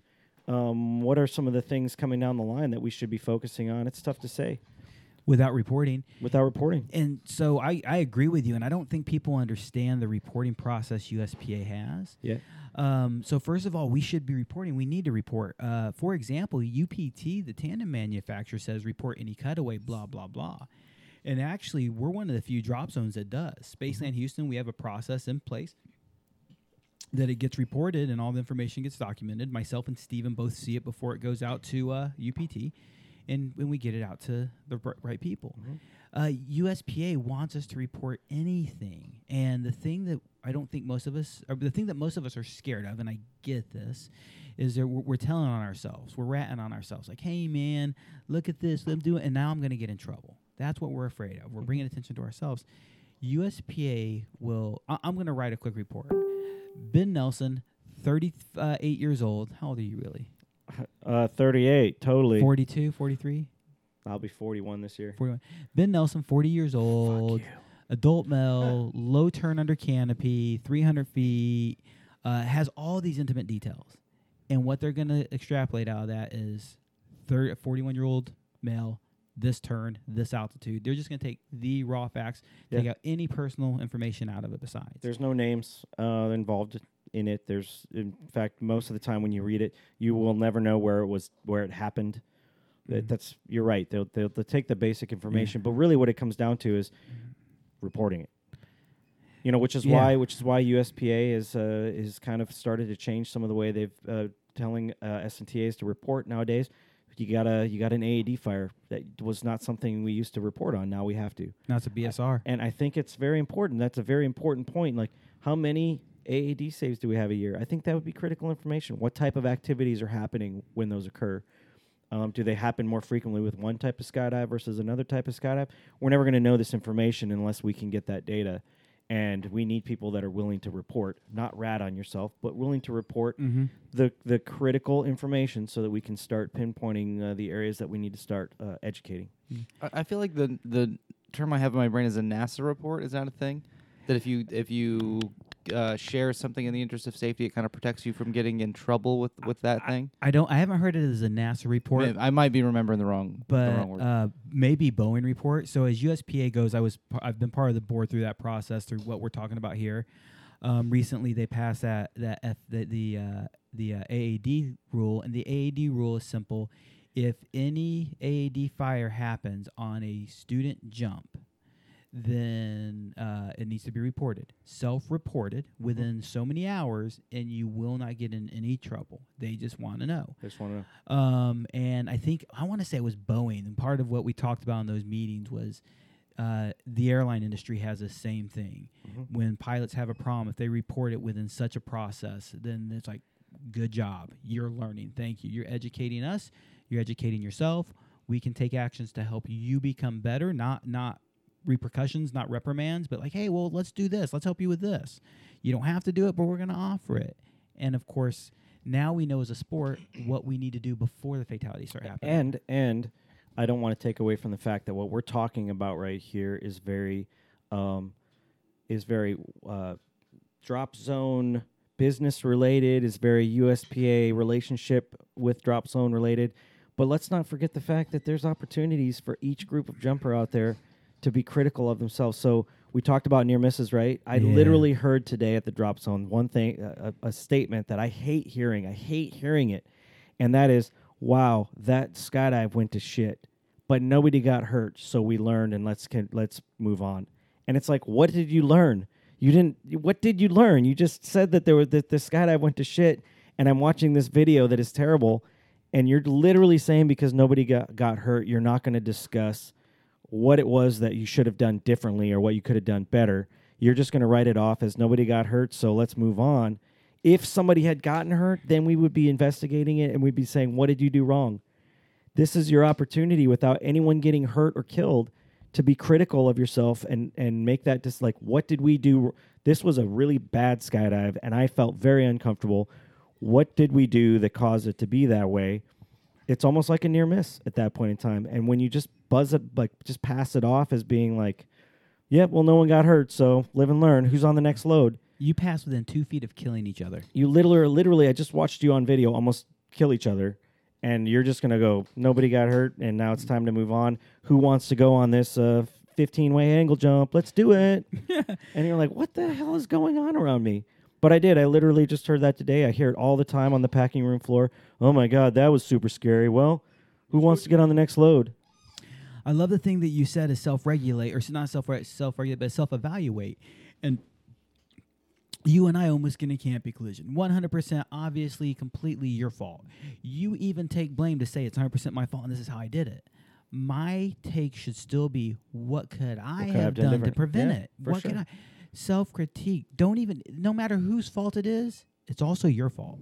Yeah. No matter how much you did right, what could I do better? What could I learn more? Maybe it's a thousand feet sooner I could have made that decision yeah for sure man and it, it, no matter what number one i'm going to learn from it and number two even if it's your fault getting angry at you i'm never going to learn from that yeah never going to learn being angry at you i've been angry at you for years now it hasn't helped at all that self-evaluation self-critique is so important Yeah, for sure. And I think um, as a manager, we deal with this these types of situations all the time. You know, when I have uh, one particular person that takes tracking groups or angle groups out and they consistently land off, I find myself going, "What are you doing wrong that you can't plan these jumps where everyone on your group can make it back to the drop zone safely?" They're not even self-evaluating that. Why is that? Because they land off, we pick them up, we bring them back, they get on another load, and they keep going. And if I, as a manager, bring up the fact that, hey, I'm getting kind of tired of you guys landing off, and their answer is, well, that's just what happens when we wingsuit, or that's just what happens when we do angle jumps, or that's just what happens, uh, I find myself going, you're never going to be able to to better yourself and not be in a position where you're putting yourself at risk if you're not willing to look at yourself critically and say, what should I have done differently on that last jump? There should be no jump that I go on where I shouldn't be able to plan a jump that gets me back to the drop zone unless wind conditions change all of a sudden. There are the very, very tiny things that could change that are beyond your control. But if you can control to the best of your abilities everything that you have under your control, nine times out of ten, you shouldn't be having a problem. You should be able to get back to the drop zone safely. Well, how many times do we force people to evaluate after they've land off what they did, what they should have done differently to make it back? We don't. We pick them up, we bring them back. You okay? You okay? Yep. Nobody got hurt. All right, cool. Get on the next load, and away they go. landing, man, uh, landing off is, is so much more dangerous than most people realize. Ben, Ben's going for more beer. I just need another beer. Need another beer. Uh, th- one of the biggest things that I don't think people think about though is not the danger of your own uh, body, not the danger of yourself, the danger of the relationship of the skydiving community and your local community. Ben, there's bottle opener over here somewhere. Um, sweet. He just had a CYPRES save. I have also a CYPRES. I have a bunch of CYPRES bottle openers laying around somehow. Um, the, you're risking the relationship of the drop zone, and, and not when I say the drop zone, I don't mean the people who own the drop zone. I don't mean skydive wherever you're at. I mean the people who skydive there, and the public relationship. Because so often people get so angry at us, the community, and they get outraged. In Indiana, a farmer was so pissed at skydivers for landing in his field and beating up his crops and being such a nuisance with their loud plane that he convinced his senator buddy to push a bill through Congress or through Indiana that was going to make Indiana skydiving instructors licensed by the Department of Transportation in the state of Indiana. Oh God. Because you guys acted like assholes and landed off on his property. Yeah. Man, that but by landing off, that's a risk you're taking. A, a, a- farmer ran some dude over and killed him in Texas in 2005. If I remember right now, there's other extenuating circumstances that story, but still, man, drop zones are getting shut down. The, in Colorado, drop zones are fighting day in and day out in court for people to, to, to keep open because we don't have a good relationship with our local community. Landing off isn't just about your safety; it's about the relationship of the drop zone. Well, and uh, as far as the drop zone's concerned too, it is about efficiency. Yeah, If uh, we're constantly having to send have to send people out to pick you up, a we're sending people out to make your sure you're okay. B we're sending people out to pick you up. How efficient are we going to be? We could have gotten three or four more loads in at the end of the day. We could have got more people in the air safely, uh, and we're we're spending time losing relationships with our neighbors, and we're losing opportunity to get more aircraft in the air and get more people in the air at the end of the day because you can't plan a jump that gets you back to the drop zone Yeah. or because you just had to chase that puffy like come on guys this isn't uh, difficult stuff man, a long walk uh, is better than a short ambulance ride. Land off if you have to land off. for sure But man, when's the last? How, how many times have you landed off in the last ten years? i i don't even know i probably couldn't even count it on one hand Nick, how many times have you landed off in the last ten years? I bet I've landed off 10 times in 10 years. Yeah, Yeah, once Man, a once a year. year. And how many Yeah. jumps you do a year? A thousand. Yeah, close to a 1,000. yeah about Okay. a thousand a year Yeah, that makes sense. I've landed off twice in the last 10 years. Uh, and one of them, I was on the front of a tandem, so I didn't have tons of a choice where we were going. Um, I, I have to let Mo- you most of mine are are chasing tandem instructors who don't pay attention to the spot that's and, and one don't thing do anything i totally to hate that. That's almost all of them. Oh my god. Um, I'm so sorry. I'm, la- I'm not laughing at you. I'm laughing It's at them. it's crazy how hard how hard it is for some instructors to just look down and free fall. It's insane. Like I I mean, I- I'm usually pretty aware if I'm going to be long because I look when I climb out, Yeah. And I will always be the person that gives a, a long single to, to an instructor in Yep. free fall. And to me, this is always just a question. If you see this L in my hand, I'm asking you, hey, are we long right now? Can you look down? And I expect you to look down and say, no, we're okay, or yeah, we're long. And if you tell me yeah, we're long, then you should probably help me out a little bit. yeah And if we're not long enough that you need to pull high, then at least pull on time. Like don't let your Don't dig around. Yeah, don't let your student stick So- around with the handle and so pull at does- five grand, and then I don't make it back. so how does this equate to say uh, uh, we've got a we've got a few group of of uh, trackers and and uh, angle flyers in Dallas that either land off or barely make it back to the drop zone and end up having to fly a crappy pattern in order to land where they want to land. And I tell them this all the time. Like that's a very good example. Like you have a tandem instructor that looks down and says, "Oh, this is a long spot." You would expect that the first thing in their mind is, "You know what? Maybe I should pull a little higher this time because I don't know if I'm going to be able to make it back to the drop zone if I pull at the normal out the altitude that I'm planning on pulling at." when you plan any type of jump, that should be a factor in your decisions as far as things like when are we going to break off and when are we going to pull, who's on this who's on this load, what size parachutes do they have, you know, what kind of wing load are we? There's, these are a lot of decisions that a you as an organizer need to need to have in your uh, in your brain when you're planning these jumps because you know, hey, I know the spot's going to be weird. Maybe this jump we don't take it down to four grand and then break off. Maybe this jump we need to break off at 5,500 feet. Maybe this jump we need to pull a little bit higher. I'm getting people that they don't even have those discussions. They break off at the same altitude every time. They pull at the same altitude every time, regardless of the situation that's going on around them. And now you have a eight-way belly group that's pulled so low they're not going to make it back to the drop zone, but they had a fantastic spot, and they still don't make it back. And so that's that's a very prime example of you should be able to plan your skydive to make the right decision to what altitude are we going to pull out to make it back. Not to say you're going to make it back every time. Maybe the conditions have changed. But don't give me this you've landed off 10 times out of your last 20 jumps. Like there's obviously a problem here and it's not our spot. I regularly hear new jumpers say, I pull this high. Why do you pull this high? Because everybody else does. You don't have the same spot as everybody Yeah. else. You don't have the same experience. Um, I don't pull the same altitude every jump. That's what you're saying. It is Yeah.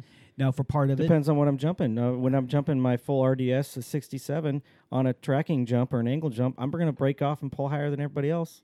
I got to have time to deal with the situation above my head if there's a problem. And I'm not going to have as much time as everybody else. Plus, I got to make it back to the drop zone. But that's a decision I make based on the type of equipment that I'm jumping at the time. Uh, I think that everybody should be able to do that. What What's my wing loading? What's the canopy am I on? What are the winds doing today? Am I going to be able to make it back? Maybe I need to pull higher. Maybe I need to break off. And you just don't get that anymore. You don't really get people that are even considering that in their in their decision making. It's just like we always pull it for. Okay, well, well that's why I keep landing off. By the way, kudos to people who are always pulling at four. Yeah. Um, at least you're not always pulling at two five. Well, what I meant by that is that typically they're pulling a two five. Yeah.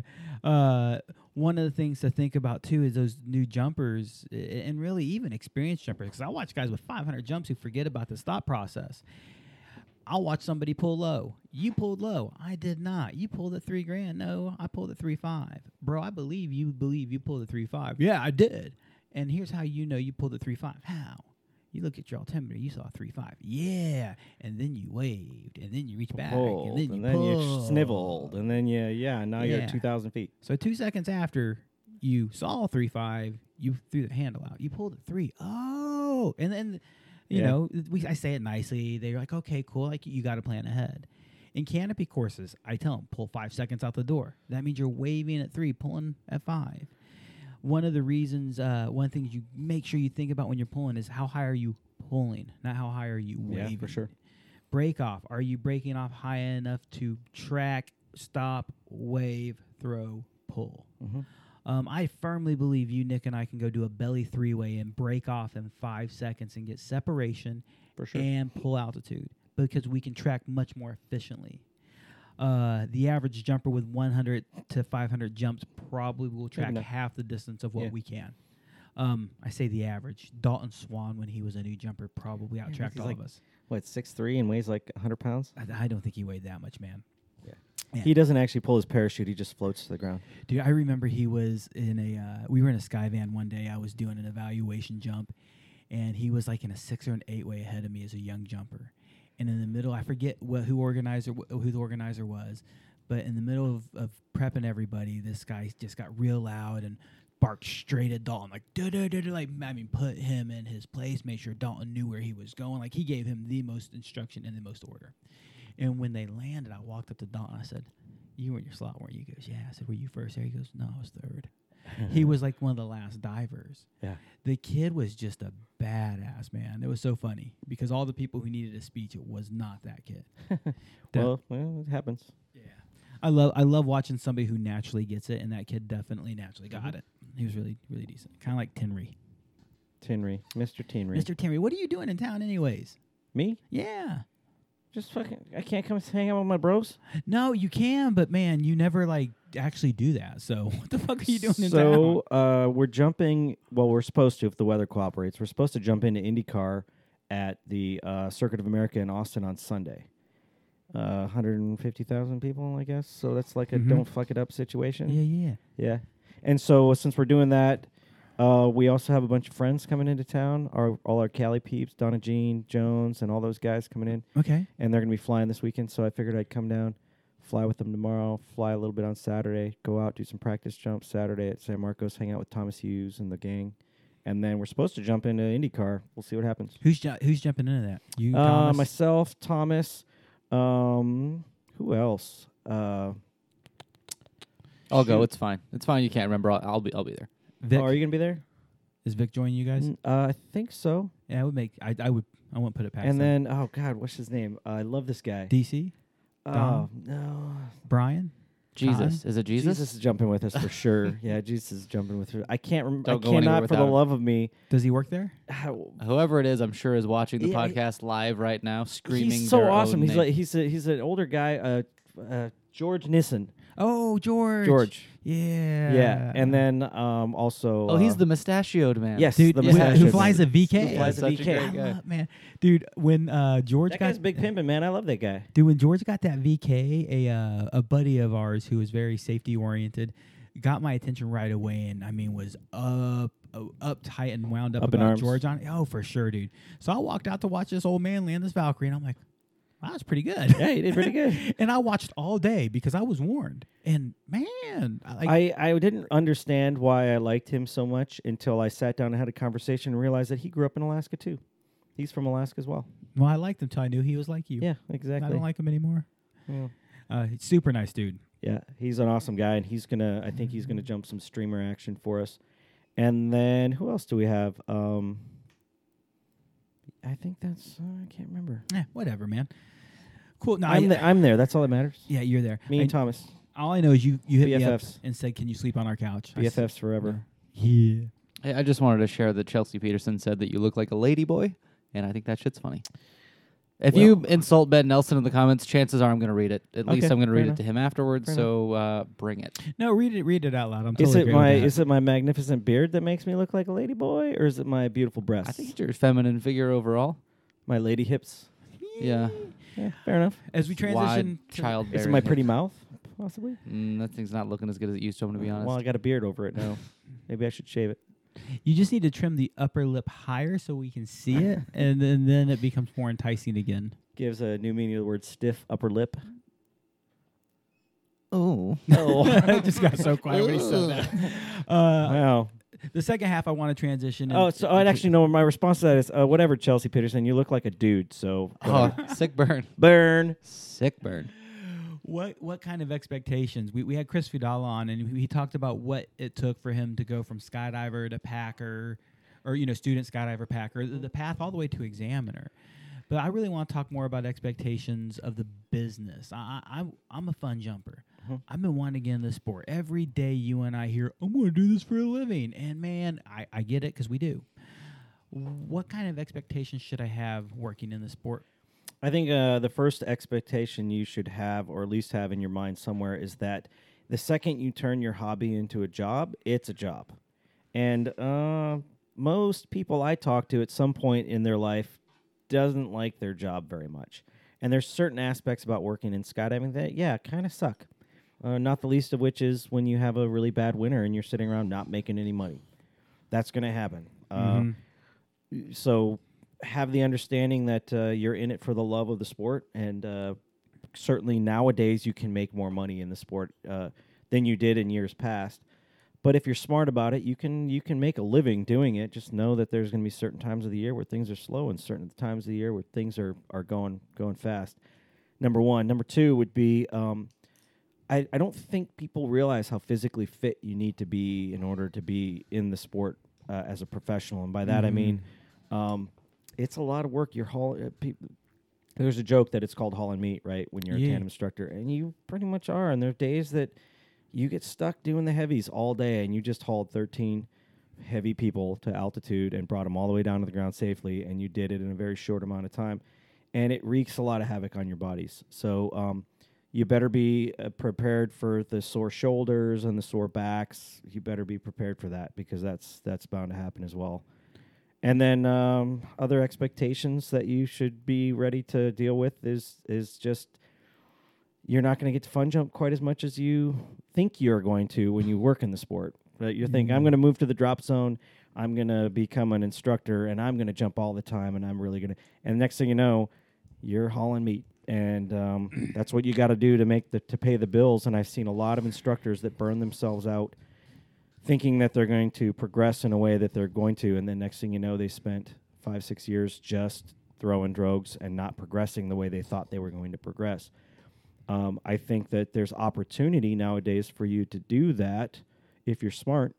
Um, but if you're only going to end up taking every tip you earn and buying alcohol and, stuff at the end of the night, and partying every night, yeah, you're not going to progress. You're not going to have the money to progress in the sport. Is I guess the best way of describing it.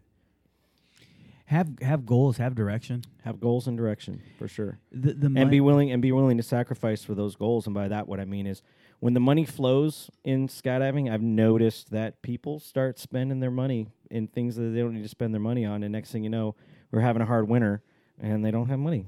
And they, but I watched you buy a case of beer every night, and I watched you spend that money on stuff that you. You can you can make it in the sport and you can progress in a way that you want to progress. That may mean a little bit of sacrifice. Uh, it's not all it's not all a party at the drop zone. Uh, definitely, there's some hard working days. You know, you you think about we need to be at the drop zone at 7:30 in the morning, and at a lot of drop zones, tandems will start getting moving at 8, 8:15, 8:20. That's when I say get moving. They're starting to get geared up, starting to get dressed. And when the sun sets at 9 o'clock at night, Yeah. you're doing 12, 13 hour days just doing nonstop jumps. And then at the end of the day, you got to clean up your mess. Packers are still rolling through that dark hour. And you got to go take a shower. You got to make dinner. You got to go to bed. And guess what? By the time that all happens, you're in bed by eleven, and you're up the next morning at six o'clock to go back to work. But it is the coolest fucking job ever, man. I do like it. It comes in waves, though, and you you know uh, we, we certainly realize that. I understand that in the wintertime, I'm going to try and dip out as much as possible from from from work. Meaning, I'll go in the morning and I'll be there and make sure everything's flowing, and then I'll bounce out in the afternoon if I can, because I know that once summertime hits, once June hits, it's like what you said, man. I'll be over at the quarter to six in the morning, and I won't be done until eleven o'clock at night, and that's just the way it's going to be. And then you throw a boogie in the mix of it, and you're doing a lot of hours. It's a lot of hours in the summertime, but it's worth it. It's totally worth it. Can- and I'm not com- and I'm not complaining. I understand that that's how it, it works out. I know there's other Just talking facts. there's other people out there that work in the industry. There's other managers out there. They're going, "Oh, welcome to the club." Yeah, I get it. That- It's it's but we this is what we signed up for, and it gets busy. There's time of the years when it's busy, and there's time of the years when it's slow, and you take advantage of those times when you can. What you got, Nick? Oh, I just wanted to uh, commend you for uh, Dallas as a whole. Like, is a beautiful, beautiful facility, really nice drop zone. but the the packing floor at the end of every day is Yeah. so clean and so impeccably nice. Yeah. However, do you make this happen? Um, it's the uh, the the guys that I hire to pack are that's that's how they've been trained. That's what they do. I think part of they it. have a pride. They have enough pride in their work that they that's what they want to do because they know that the next morning when they, so f- Packers are a good example of of one group that I like to, yeah, let them do their thing to the extent that if if they're not walking in the door at seven thirty, we're not going to have any rigs on the ground for them until eight thirty anyways. So we give them a chance to sleep in. But when they do show up, they want to be able to get right back into work. And if the place is clean, then they can walk right in, sleep in a little bit, and then come in in the morning and start really, really laying it down. But mm. they're they're they're But in their defense, yeah, maybe they're going to show up that hour later, but they're going to be an hour later before they get out of there for sure. they're oh they're sticking they're sticking around an hour hour later But- at the end of the day. but man, it ev- balances out. Every morning I've ever walked into that that hangar, Yeah. the uh, the beautiful, pristine uh, vacuum lines on the floor, not a single rig laying out. yeah. Man, that's it's Man. We we also have a fantastic uh, uh, Jose's. janitorial staff in the Jose's, uh, Jose Senior and Jose Junior, that do it that do a fantastic job. But they're not there all the time. Obviously, they get days off as well, and uh, and my my Packers do clean up their areas. But they do an excellent job of cleaning up. Man, I'm going to throw a lot of love towards the Schlichtemeyers, who the former owners of Skydive Dallas, for one Oh, yeah. because Carol Schlichtemeyer was very big on things being nice and being clean. Mm-hmm. Uh, to the extent no food in your locker, she would walk up and find food in your locker and just throw it out for you. Yeah. Um, which she kept a very clean drop zone, and she she insisted, and it was mandated that things stayed as clean as they did.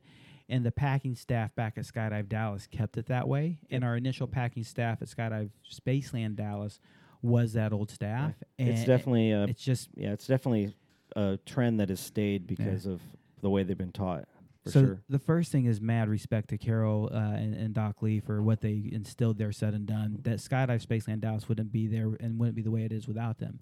But the big thing, man, is the community. Fuck all the owners. Fuck all the managers. Fuck everything. Yeah, fuck the manager. Yeah, fuck Oh, the man. manager, man. Somebody please fuck the manager. yeah, he needs it. I'm kidding. Wait, Ben, are you single? Ladies. Would I be ready to mingle? Is that what you're saying? Wait, how many world records do you have? At least one. I At bet least I bet you give really good coaching to like uh God. No, don't date let's a go skydiver. back. Let's go back to what we were. we talking all about. know it's bad news to date a skydiver, let's True. be honest. Very true. yeah, man. But uh hey ladies. Ben's looking real good. Uh, he is single, so But, but you're right. um, He's a good kisser too, I know. I, I thought I didn't have a pretty mouth anymore.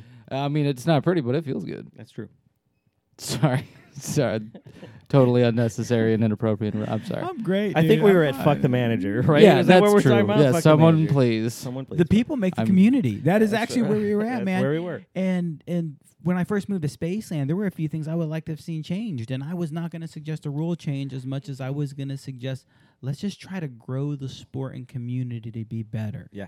Eh, y- A lot of you who listen to this are skydiving instructors. A lot of you who listen to this are leaders in your own community, and some of you are new, and all of you will affect this change.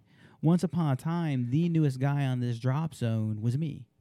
When I say when I say newest, the newest guy on this drop zone, the staff to Spaceland was me. And at some point, I was able to help affect change. At some point, Chris Fudalo was a student, and he's an examiner helping train people now. I remember when he was a student. Yeah, and he and he's helped affect change. At some point, He's still goofy, by the way, just so everybody Mm. oh, goofy as fuck, dude. He still needs a lot of help. He's working. He's growing. He's growing a lot, man. He's working hard. I'm really proud of my friend. Nick, I mean, you know, he had so few jumps. We we've all worked. How many our jumps way did you have when you came here, Mr. Nick? I think I had just about 2000. Yeah. Yeah. Up. I knew that. I was going to say 2,000. Yeah, it's right around there. I, I I've either did my times my 2000th right before I came here, or it may have been, uh, yeah, right around there. I don't know. May have been after I was here. I How many? recently- How many you have now? Uh, 8,000. And you've been here since. 2012. Okay, you're catching back up to me, man. I've had a slow You, year. you passed me up, man. I did, but uh, you're gonna pass me up here soon. When Good. did you start jumping? Uh, I had jumps back in the '90s, but I don't really count anything until I got into s- the Spaceland here, which Okay. was 2011. Jake. Jake, Yes. that piece of shit. Yep, Jake from State Farm. God, I hate that name. Oh yeah, that's your name. That's it. you are Jake. Jacob is my name. Oh, I hate him. I hate that guy. I, hate remember that seeing name. your stupid Chevron name tag, I know. I hated it. I hated Chevron too, by the way. just and for the uh, and our great friend Matthew calling you Jacob. I do love Matthew though. Dude, I met him as Jacob as well. I knew him as Jake, and I is your name Ben or is your name Jake? Because I'm hearing people call you Ben, and I've been calling you Jake for a while. oh while yeah, and now. people thought you were an undercover cop. Yeah, they, they did for a long oh, time. oh. I totally forgot about Matt, this. Matt Peterson had people convinced that I was a cop, and you know what? I'm still not sure that you aren't. That's a good point. I w- said you think cop, I've been in Dallas cock. this last time? I've been undercover, so yeah, I know it. Yep, been playing a pimp I can smell it. with my staple of whores. Okay. So expectations. Don't know is- why you're single. expectation of. of I full-time- didn't mean whores. I meant sluts. oh yeah, I love those. Those are great. Best thing yes, the world's uh, ever known. yeah. Matt Peterson thought I was uh, convinced a lot of people. I don't think he thought I was. I, he just convinced a lot of people I was a undercover cop.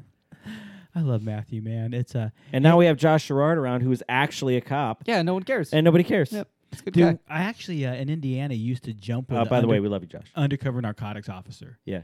Uh, dude, super sketchy, gangster looking motherfucker, dude. Just the goatee, just the chin hair, super long, ponytailed out, tatted, bald. And at some point, I found out yeah, I'm an undercover narcotics officer. I'm like, dude, you see people smoke weed every day at the job. I was like, well, first of all, I have to fit in, so I, I it's nothing that I'm not around. It's nothing I deal with, and I'm actually allowed to do certain things to fit in. But uh, you're not the guys we're looking for. I'm an undercover narcotics officer. oh man, it was super interesting. Super nice dude. He's actually now the uh, sheriff of the county where we used to jump. So Very nice. Very nice. yeah, follow that guy around for a while. Um, money is one of the things you mentioned, and one of the things that, that I'll tell new s- instructors all the time, new staff all the time. It doesn't matter where you live. In Indiana, it, it did matter because I skydived eight months a year, and four months a year, I partied. Um, one of my best friends at the time, uh, and I say at the time, still one of my best friends, a kid named Billy, uh, used to say, "I want to party with Charlie Sheen. That's a good time right there." And we tried. We we didn't ever party with Charlie Sheen, but we thought we were him at Drinking the some tiger's blood, Oh man, uh, banging dude, prostitutes. he went went down some bad roads, I mean, sorry, not prostitutes, but uh, porn stars. They're But- different, right? but we had to save for four months of being off. I mean, guessing. we had to save for four months of being off. Work eight months, have four months of money to live off of. Yeah. I moved to Texas because I was sick of living that lifestyle. I needed to not be bored on the winter. I needed to work in the winter to not do stupid shit. Mhm. And so I came down here, but I lived the same way. I was like, man, I'm going to in the first eight or in these eight months, I'm going to make enough money that I can live through the winter and make no money at all. And any money I make is bonus money. Yeah. But I'm gonna put that bonus money away too. If that's any advice I can give any any of you guys, don't blow your money as soon as you make it because in the winter it's gonna get bad, or the off season it's too hot where you jump, it's too windy Yeah. this time of year. Wh- wh- every drop zone has a season where it's an issue, and if you don't believe that happens at your drop zone, stick around for two years and you'll eventually find it's true. Yeah, for sure. You know, some years that season doesn't have. We, we've had beautiful winters here where it, it was beautiful all winter long. Yeah. We, we've had you know 12 months of great jumping straight. It just doesn't happen often here in Houston.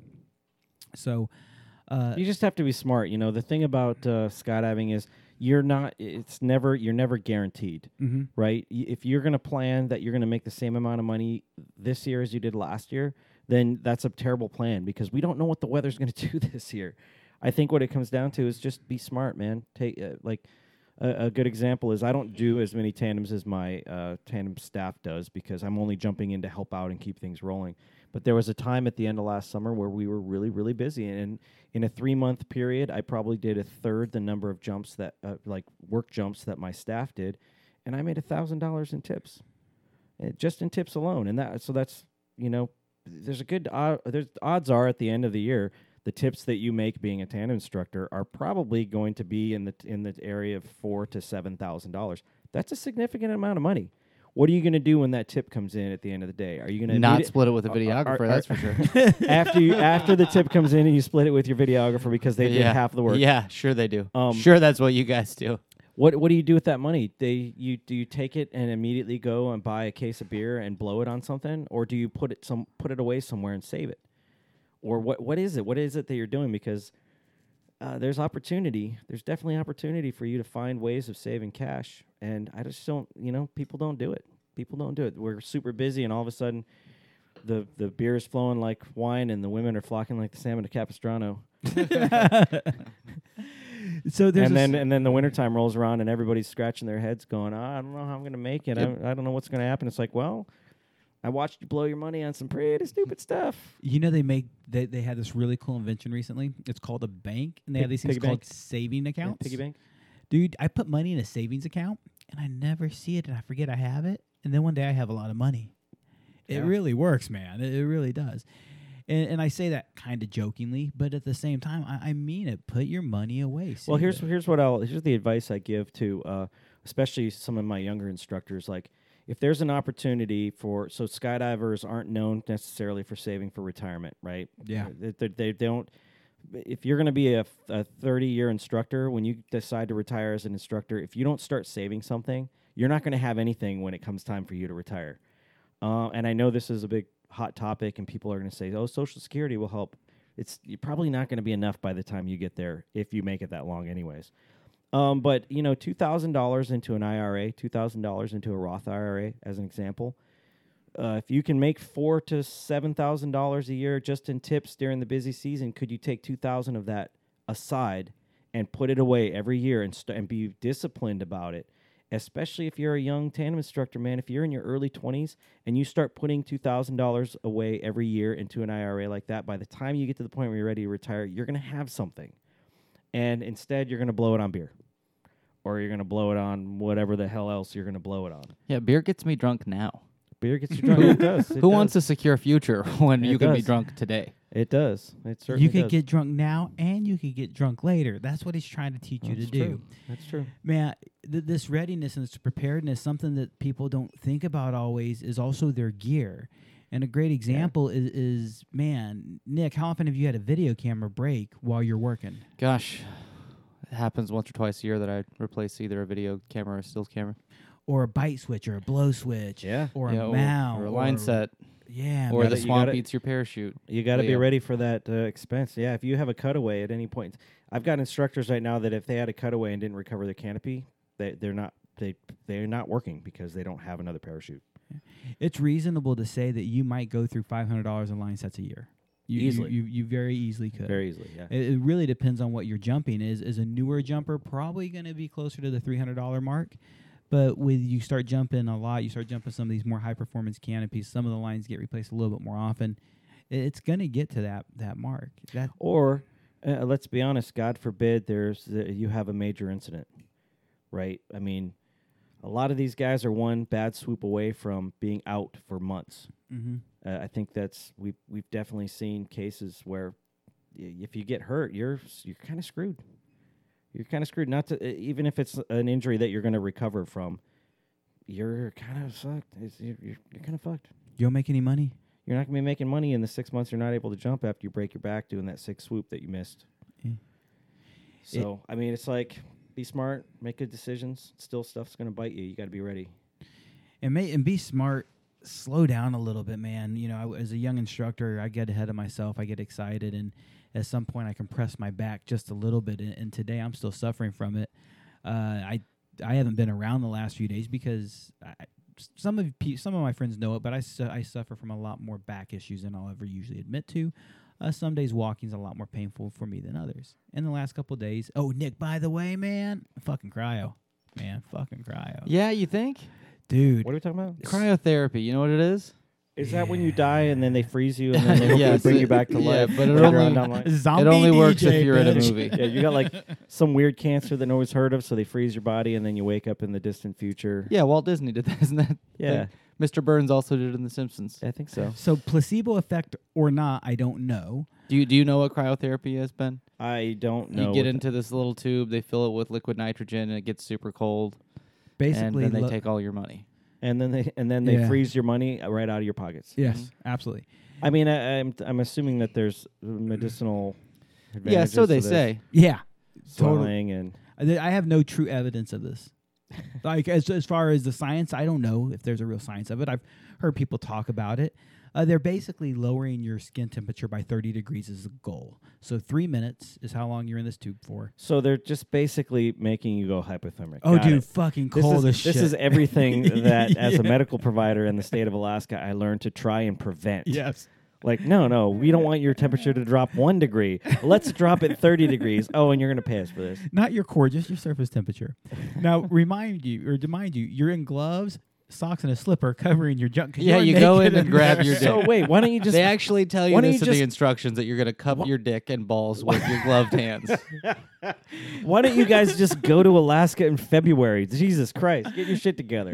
I- You could go spend a week in cryotherapy. no, we, we used to do this. Like, no, we, we would go do this spend a at week watching the dog mushing races and uh, cryotherapy yourself. No, in Utah we would go like if we were gonna have a hard workout at the gym, we would go and sit in the in the stream in Emigration Canyon oh shit. and just freeze for ten minutes. And it, it works if you have if you had a really hard workout. It does help to stop the inflammation. and- yeah, and, and, help and you prevent know some of the there's soreness.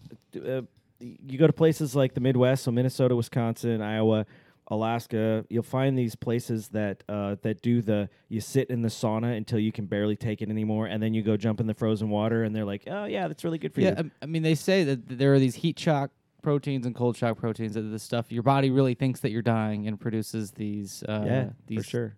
defense responses that are really beneficial when you end up not dying.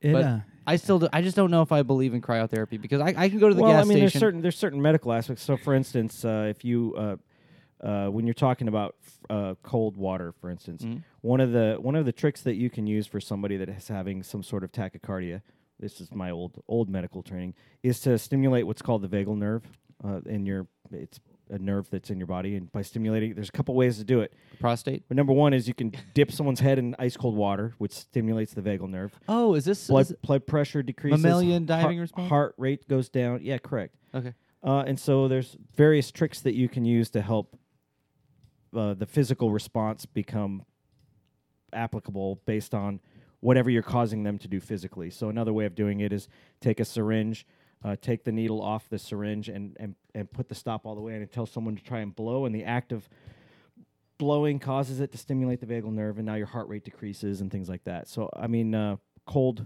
cold therapy can do things like that physically. I would imagine I, and it's I not just about swelling, I, guess. I, I I do believe that there is a benefit to the like the cold immersion stuff. I do think that that's true. Yeah. But I can go to the gas station and spend ten dollars on two bags of ice, go fill up my bathtub with cold water and ice, and it is way colder than this cryotherapy Yeah. shit. yeah. Like cryotherapy, it's three minutes. It's it's maybe twenty five percent as cold as doing. Now wait, how much ice are they charging you? What what is it per session? It's uh, depends where you go and what you do. A lot. Twenty to 50. 50 bucks is ridiculous. What? Yeah, fifty dollars to make Yeah. me make me cold Yeah. for three minutes. So I, I don't pay that much. I pay twenty dollars. Um, dude, I, I went once or twice. Didn't know what I thought of it. Just to check it out. We had uh, some passes to go check it out for free. Like It's just like you're sitting in like an iron lung, only it's cold. you're just in a tube up to your neck. And by the way, I don't know when you Neck tube. say uh, sitting in a tub. I know for sure can get cold. No, it, I'm getting cold as fuck in those three minutes. Um, I mean, I've done both. I'll, if Yeah. you want to do an ice bath, and we'll talk about it. I'll But you're have that also conversation. saying you're also saying core temperature versus uh, outer Surface surface temperature. We're temperature. looking I would imagine if you're going to sit in a, a bathtub of ice, we're talking about your core temperature decreasing, not it's going to drop more. Sure, No, your, for your sure, core yeah. temperature is going to drop quite a bit. Yeah. So, So and, I, and I don't know if the science is in on where where the benefit lies with that. yeah. And and there's still a lot of debate between you know if if, if you're having this conversation with someone who's uh you know a, a trainer of elite athletes or Sure. someone with you know exercise physiology background, there, there's still debate in that community of how long after exercise should you wait because inflammation is a response to to the, that you're stressing the body, Sure. right? But that's a necessary response because that's just how you start to repair your body. and so that there's there's argument over oh well if you do it too soon now you're Your going to inhibit repairing. your body's ability to repair itself and if you wait too long then I don't fucking know what but there's I don't know that the science is fully in on, on either side Yeah. But you All I you know is you're paying 50 bucks to sit in a really cold tube. yeah Yeah, I would know. Yeah, that version of it is ridiculous. do you get to watch Netflix Um, Netflix and chill Now they actually offer you to listen to music. I just sit there and just chill. see the one the one time I did try this out once they, and I do went, they make you uh, listen to the soundtrack of Frozen while you're? no but I did let it go Did you let it go? let it did go, you? Let it, let it go. hey did you know that karaoke night's coming up I did. that shit's gonna be real good All are right, you coming? April, April, right? April 13th I'm gonna try. I'm gonna try my hardest. Don't fucking give me that shit. Are you gonna be there? I'm gonna try my hardest. Make it's me a weekend. promise. Make me a pinky promise right now. I can't pinky promise because if the weather's good and we have, hey, we had 100 tandems last Saturday. Boom. well, we did 100 and however many you did, we did at least one more. You're lying. I know how many you did. How many we do? wasn't 100. Yeah, uh, you don't know that shit for sure. Yeah, I do. I talked to uh, Steven. Nuh-uh, he lied to you to make you feel better about yourself. Yeah. What were we talking about before Frozen? Uh, anyways, uh, Cryotherapy. cryotherapy. Yeah, but I had a point to make, and now you robbed me of it. um, Whether you, uh, if you uh, uh, treat the inflammation before it has a chance to actually heal your body. no, it was after that. I don't f- remember. I'll Yes. tell you more, but I've been doing sessions here and there when I have back inflammation Oh issues. yeah, I meant to ask. Like, were Super you helpful. you were just sore, not related to exercise, right? Related more to injury. Yeah, really. I have a I have a very bad back issue. I have a sciatic sciatic nerve issue. There's days I can't put any weight on that foot. You're Uh, like me, like one sneeze away from throwing your back out and yeah, shitting your pants. hundred percent, man. Uh, just moving I funny. needed to sneeze for that. Saturday around the drop zone, at some point, somebody said, "What happened? What's wrong with you?" It out of nowhere, my back will freeze up. Um, a lot of pain this week, really bad, and I've gone to cryo the first three days, and actually it got way better. Skipped the last two days, it's gotten bad again. I've Huh, actually used it for recovery from injury uh, of other things I've been doing, and every time I've used it, I've recovered quicker. Coincidence or not is a whole other question. Like, well, God is it a knows at your age you're not recovering super fast these days, right? A, A, is it a coincidence? B, is it uh, uh, placebo? Placebo. Yeah, right. So it could, or C, is it really something to it? Well, at this point, I got a bunch of, of uh, saved ones. I got gift certificates and stuff for it. So I just until those run out, I'm going to keep trying it. And when they run out, I'll decide if I uh, work it or not. But man, it's made a huge difference this time to how much I can walk around the house right now. Huh, So Interesting. super nice. Did I ever tell you my story about placebo? I don't know if I want to hear Placebo this. So uh, yeah, when uh, back when I worked in medicine, we would frequently deal with uh, what we would call frequent flyers. These are people that you're picking up on a regular basis, and there are quite a few of them that are um, addicts in, to some extent. But And you're, you're and talking about like bush planes in Alaska, right? Uh, it could be either a ground ambulance in a major city like Anchorage or uh, Girdwood or Juneau or whatever, or it could be you're pi picking up people frequently out in the middle of nowhere in a helicopter, or whatever. But whatever the case, you might be picking up somebody that is an addict, someone that's uh, addicted to certain kinds of medication, and they're looking f- for you to give them whatever it is that they want. And so there's a lot of like um, all these s- weird pains and stuff that they say they have that you can't really confirm whether or not they have. But when you get these frequent flyers, it, it causes you to get to a point where I'm in pain, I'm in pain, I need some help, I need help. Give me some morphine, give me this, give me that. And we used to do this thing where we would take either like a tic tac, a tic tac, or we'll take something. It's not. It's just a sugar. It's just sugar basically. Only we wouldn't call it a placebo. We would call it Obicalp, which is placebo backwards. and we go, oh no, bro, you don't want morphine. I got something that's way better than morphine, bro. I want you to try this Obicalp. This stuff is brand new. It's top of the line. I guarantee you, it's better than morphine. And then you give it to them, and like five mm. minutes later, like, oh, I feel so great. And then you're like, here, take some more. And you're just giving him fucking sugar. Here you go, take some sugar. It just doesn't work out too well when you find out they're diabetic. we had a kid in Indiana who uh, one of our instructors or one of our packers rather had uh, Xanax. Had it prescribed to him, had it for a reason. And this other packer, this other jumper found out he had it and kept bugging him like, dude, I want some Xanax, I want some Xanax, I want some Xanax. The kid got so sick of hearing it, finally gave him his wife's old birth control pills. Just gave him a handful of it. Like, here, bro, leave me alone. The kid came back like days later, like, that's the best shit I've ever had, man. I need some more. I stopped bleeding out of my dick. It was amazing. yeah. Um, we're, we're wrapping up towards the end, and, and when I went, Are we really? Yeah, we really are, man. I mean, we, we started a little we late. didn't get to have too much fun. Come we, on. We got 15 more minutes. Yeah, hey, why does it say that the battery is running low, DJ? Will you come solve Oh, this shit, problem yeah. before this computer dies? You might want to plug in your PC. It's an emergency. So it's an emergency. so, it's an, so who else has uh, talked shit about me on uh, Facebook? No, dude, I was actually really disappointed that no one really, no one, no one piped up after I said that they would be uh, mentioned Chel- on the Chelsea podcast and for Justin. That's you. it. Yeah, it seems like you'd be more hated than this, but uh, Wow. Nikki Richardson was made funny for not liking hugs. I, I love hugs, just not from her.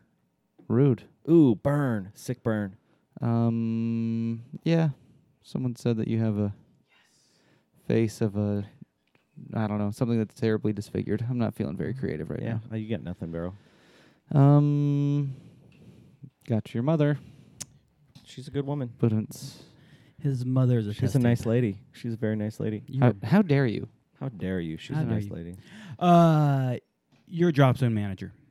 Barely. Yeah, you are looking for staff Not a good one. constantly, and that's Uh, not constantly. true constantly, of you. yeah. It's true of every drop zone manager. Yeah. man, skydivers. So many of us come and go because we're vagabonds. We travel. We want to be around, and some of many of us Gypsy is the word I keep hearing Yeah. frequently. come and go because most of you will work in the sport and quit working in the sport within the same year. It just happens regularly. But what are you looking for in a new a new instructor to you? And I'll kind of give you some examples. I I I have a minimal amount of jumps as far as tandems or whatever rating I have. Um, I have tons of experience. I have minimal experience. I'm a brand new jumper who's looking to become experienced. What are you looking for? Um, I think the I, what I'm actually looking for is the flexibility for people to understand that when you come to me, every instructor is different. Every you know, I get one instructor that's got ten thousand tandems, and I get one instructor that has ten tandems, and I get an instructor that this is his first year. I get an instructor that this is his twentieth year. Um, as a manager, I understand that as we get people that I'm very big on ge- uh, bringing in young young instructors, and the reason I'm very big on doing that because I feel like we have a better opportunity of molding them to be what we need them to be than try and break some bad habits that they may have developed somewhere else. Um, just be flexible to know that you know there there might be certain wind conditions that I'm going to tell this tandem instructor "Uh, you're totally cool to keep going, and this tandem instructor, yeah, I don't really feel comfortable with you continuing to jump in this condition getting a, an instructor rating, becoming a, I'd say this to new riggers as well, and uh, you know, it's really a license to learn, adapt, and get better. And uh, even though you get that you're a fresh tandem instructor, I'll take you knowing that I probably won't use you as much as I will the people that are super experienced as we are getting you experience to get to that point where I can rely on you uh, at, on a higher capacity. I I regularly will hear newer instructors are afraid to apply to some of the bigger drop zones. For example, Yeah. uh, some of my buddies it's like, "Oh, I want to apply to Spaceland, but n- not yet. I don't have the experience." And then other places like uh, Spaceland, like Paris or Eloy or wherever. And I can't speak for what they're doing at those other places, but I do know regularly our managers, and I know I feel the same way. I might say our Spacelands managers, uh, but I feel the same way. Commonly, the newest instructors are some of the best hires because they're not stuck in any way. You're not stuck in a rut. They're very trainable. They're very willing to learn because that's all they know how to do. Um, the veterans can be really 50 50 because veterans commonly will come in with the attitude like, How do y'all do it? That way? Okay, let's go. Yeah. Or they come in with, like, No, I'm a veteran. I don't want to do it that way. Yeah. yeah, so it really is a hit and miss. So it's not uncommon when you come to the table. Just because you don't have the most experience doesn't mean you don't have the most to offer. Correct. Um, soft skills. Uh, you, you know what I mean by soft skills. People's personalities, how they Sure. manage themselves, how they manage it. Are you evaluating that? Uh, I evaluate all aspects because uh, being an instructor is about being able to get someone from the ground to the sky and back to the ground safely, but it, it's also about how you do it, right? So there's a there's the technical side of things. When I say how you do it, I mean the technical side of things. Are you following the procedures? Are you doing your handle checks? Are you are, are your exits safe? Are the these are all things that you should over time, especially uh, get better at, and those are the those are the uh, those are the the, the the facts. These are the things that you do.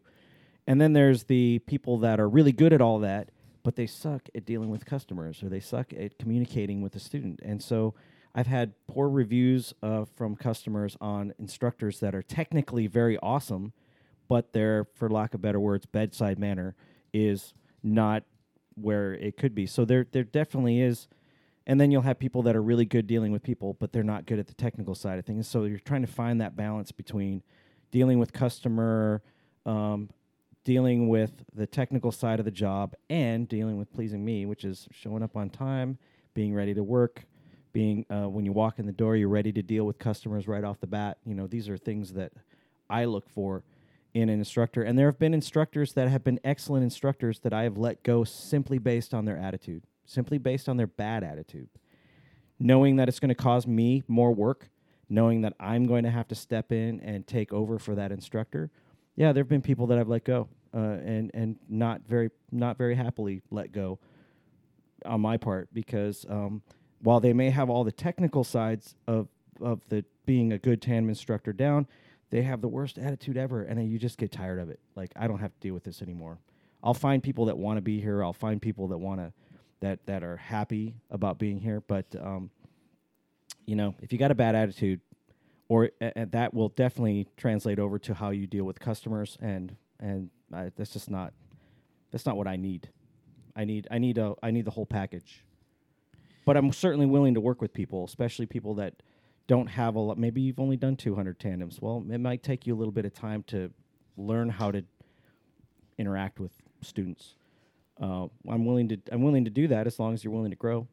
I've watched both you and Nick in your positions work with some real clowns at times. When I say real clowns, their skill set is lacking. They they need some help, and they're constantly struggling, but they're constantly working hard and, and trying to improve. They just don't do as well. Yeah. And I've watched both of you guys very patiently and very very. You, you actually enjoy working with them to points. Uh, you get frustrated, of course, but then working with somebody who's very talented and very skilled and just I'm done with it. I Yeah. I, I have no need for Ben Nelson in my life because he's acting Whoa, like a what? fuck nut. I'm just using you for that exam. You're not. I, I love you, Ben. Why did you just describe me as a fuck nut? Hey That's man, weird. did you see my skydive awesome stickers? I didn't. You got some? I Oh, got at skydive awesome stickers. Yeah, man. So this Shout out, shout out to my uh, my my partners up there. It's got to have uh, awesome. Yeah, this is turning into the swag table. I'm starting to keep all like Tony's poker chips up here, just stupid Oh, stuff like that. that. So it's been a little bit of fun. Um, there was one last thing I wanted to mention about uh, getting working in the sport, push, pushing your way in. I just can't remember for the life of me what it was, man. So we were talking about soft skills. Oh yeah, no. Uh, at some point, it's going to burn you out. At some point, you're gonna stop having fun. Mhm. and it's just that it's a job and, and yes it's the funnest job in the world it's the coolest job in the world but as skydivers look around you and how many tandem instructors are burnt out how many angry people are there in the sport why are they angry because they stopped enjoying the sport Yeah. um, the thing that I, i'll always push and i th- continue uh, to probably till the day i die i think this will be the truth uh, have a hobby have a life have something outside Have a hobby of outside skydive of skydiving for and sure. drinking Yeah, yeah. yeah. It, it, it- drinking is not a I tell. I tell my st- I tell my staff um, usually a couple times a year when we when especially when we roll into the the non busier part of the season. I don't want to I want to say the down season, but let's be honest. Like we do the least amount of jumps in these particular months. I call it the slow season. I, I tell people to try their best to uh, to level up. Right, if you got a tandem rating, maybe this is the year you get your AFF instructor rating.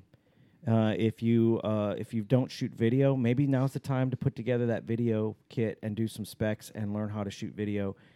Level up, get your rigger's ticket, uh, get a pilot's license. Uh, go to that camp that you that you didn't didn't get a chance to go to in June because we were too busy, but they're having one in December, right? Um, if you're just sitting around the drop zone doing nothing for four months and complaining about how you don't have any money because you didn't save it, if you really want, if you really want to progress in the sport, you will find a way to do it, and some of it means uh, putting aside those things that you're spending your money on that you don't really need and saving it for a time that you can, when the things get slow, find something to throw yourself into that will help you level up and and help you out in this career field. I, I took a rigger's course in January because I know I knew that that particular January, the weather and stuff, I was probably probably weren't going to do many jumps. And I tell you, I did a month of a solid month sitting in the rigging loft, doing a, learning a bunch of new skills that I never I never had, and uh, it was the right time. Uh, we weren't jump, we weren't jumping. I might as well level up in some way. And riggers can make money when the weather's bad. The weather's bad. There's all but the more but the more skills you have the more sellable you are too you know if- Mhm. i tell people that if they come when they come to me as a brand new tandem instructor like you're coming to a drop zone that is giving you the opportunity to to advance yourself to a point where if you if you leave here after a year and you came to me as a tandem instructor and that's it and you don't walk away as a videographer or you don't walk away with another rating or you don't walk away with a rigger's ticket or you don't walk away you have just wasted a whole year of your life because especially skydive spaceland dallas um, we've got so much opportunity for people to learn and grow. And if you're not taking the time to learn and grow i see so many instructors this is a good story i like to tell. I see so many instructors or staff members that are taking the time spending hours and hours and hours learning how to do this little thing. I, you know uh, there was a big thing going around the drop zone a while back where people were learning how to do rubik's cubes and trying to learn how to do it super fast. And then there's those little skate things that people learn how to do. And they spend literally hours and hours and hours every day becoming masters at those things. And I find myself going, if you can spend hours a day doing that, get a rigger's ticket. Like, it's, do something. Like, I don't want to say that you shouldn't do those things because they're super fun and whatnot. do those things But- as well. But do those things as well. But if you're willing to dedicate that much time and energy into that, donate a lot of time and energy into leveling up so that when you do get to a point that you're going to leave me because I'm I'm I'm a realist, right? People aren't going to come as instructors and spend 30 years at, my drop zone. It, it's a I just understand that people come and go and they want to move around and a lot of people want to go experience new places. If you leave if you come to me as just a tandem instructor and you don't leave with another rating or at least something else, then you've wasted your time because you had lots of opportunity to do that and you didn't. And not every and, and you say or something else. For example, maybe you're not going to be a tandem instructor one day, and that's okay. But that's find another skill set. Find Yeah. another place. Make yourself At least you make yourself valuable. I mean, uh, you're going to be far more valuable to that place that you really want to go if you are a tandem instructor, an AFF instructor, a videographer, a rigger, you know, and you had plenty of opportunity to do it. We're a great, we're a great place to level up. I uh, you're, you're more marketable. You can go to better jobs. Yeah. I highly recommend when you get that new rating, get that rating at a place that you're going to be at for that year. Yeah. Get that rating at a place that you've already been at for a little, at least a little while. Be good at some place before you add a new skill. Yep. And then while you're at some place you're good at, develop that skill. So now when Mm-hmm. you go to a new place, you've got this sharp skill already. So you can just focus on like, yo, I'm at this new place. I'm in Voss. Norway, whatever. And so many of our friends, a kid named Nick Gray, has wanted to travel and see everything. And this stupid little kid went out and got all his ratings so he can go work wherever he wants. Yeah. And uh, Nick's going to be here April 10th. He's going to come visit Cool. us again. Super good. Awesome. Super good, stupid kid. Um, but man, if that's your goal to travel, make yourself more marketable, make yourself more valuable. Do it. And, and if you show up afraid to do AFF because you just got your AFF rating, they're Yeah. going to see sh- right through you. And they're probably not going to want you back, not because you're not a good guy, but because you just aren't capable of doing the job they want out of you. Yeah. I tell people uh, that if even if they have another skill set, they come to me with an AFF rating and they get a tandem rating as an example. I'll tell them to uh, focus on tandems for a while and just uh, try and get as many tandems as you can in Mhm. the next couple months because that repetition is going to really help. And the next thing you know, when you roll back into doing what you were doing before by itself, you're going to be able to bounce back and back and forth between the two and not have an issue. For sure, if you get a new rating, dominantly focus on it. Really make that your priority. Do do at least uh, 300 tandems at a place like Spaceland. That's not going to take very long, especially during the busy season. And if you're at smaller drop zones, you don't need places that have all these educational setups. Yeah. Uh, go to your local rigger and say, "Yo, man, I want to learn to be a rigger," and a lot of them will take you under their wing. Be polite, be patient. You might not see their way. The Karate Kid and Mr. Miyagi. Mr. Miyagi's a kooky old Japanese man, but his way worked. And you might have a kooky old rigger. You might have a kooky old examiner. Work with him and say, "I want to be an instructor." Uh, uh, somebody I forget who it was. Somebody, I think maybe Hank said, "Yo, DJ, here's my Flow 9." He said he wants to be an instructor one day. Tell him what you think of that. I'm like, kid, I wanted to be an instructor. When I started skydiving today, I'm an instructor, man. You stay keep doing what you got to do. You focus, and one day you can do it. And uh, he's like, motherfucker, you were supposed to like say focus on this jump. I'm like, I'm not gonna crush his goals. I'm not gonna crush his dreams that kid eventually it became a skydiver eventually started jumping and i think today as an instructor he ended up moving on and moving away so i don't know Mhm. for sure if he did man ask somebody for help and th- they'll guide you the way Yeah, and not only that, but um, take advantage of the sur- of your surroundings. You know, I'm using Spaceland as an example, but I'm talking about all major major drop zones, right? Yeah. They all have places for you to really take the take the time that you have and and here's a good example. We do a, a first jump course every Sunday.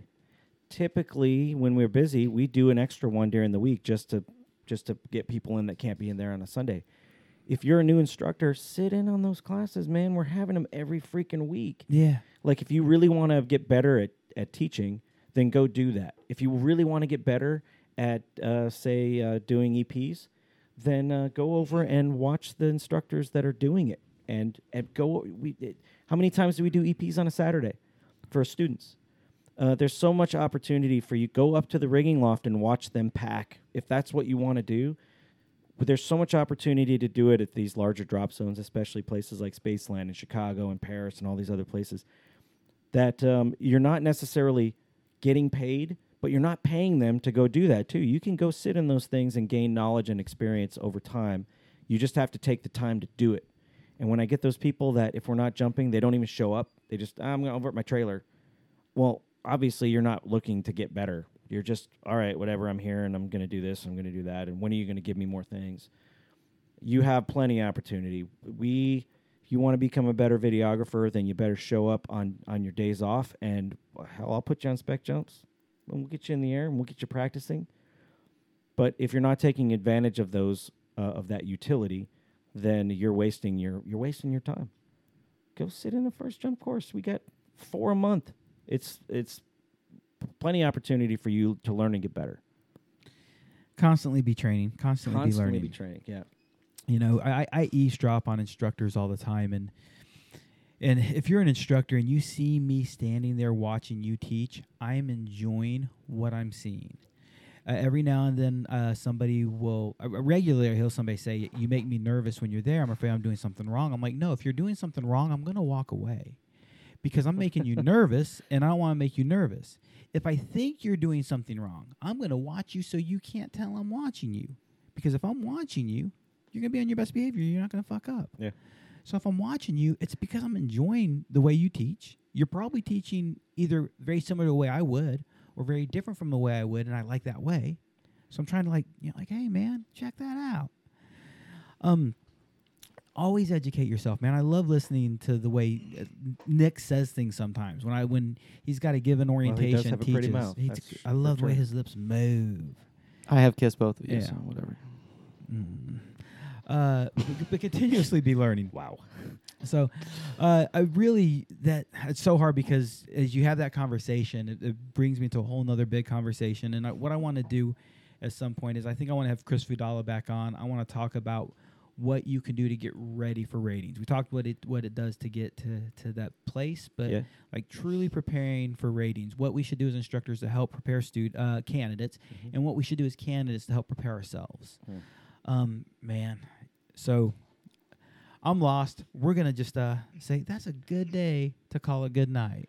Oh, really? But we haven't heard much from Nick tonight. Gravity oh, Lab. Oh, that's good. I've been having fun back here pushing buttons and just listening Are to we you gonna guys talk. close? Are we gonna close out to finally Friday by? no. Yeah, it's not technically Friday. No, I. I had it queued up.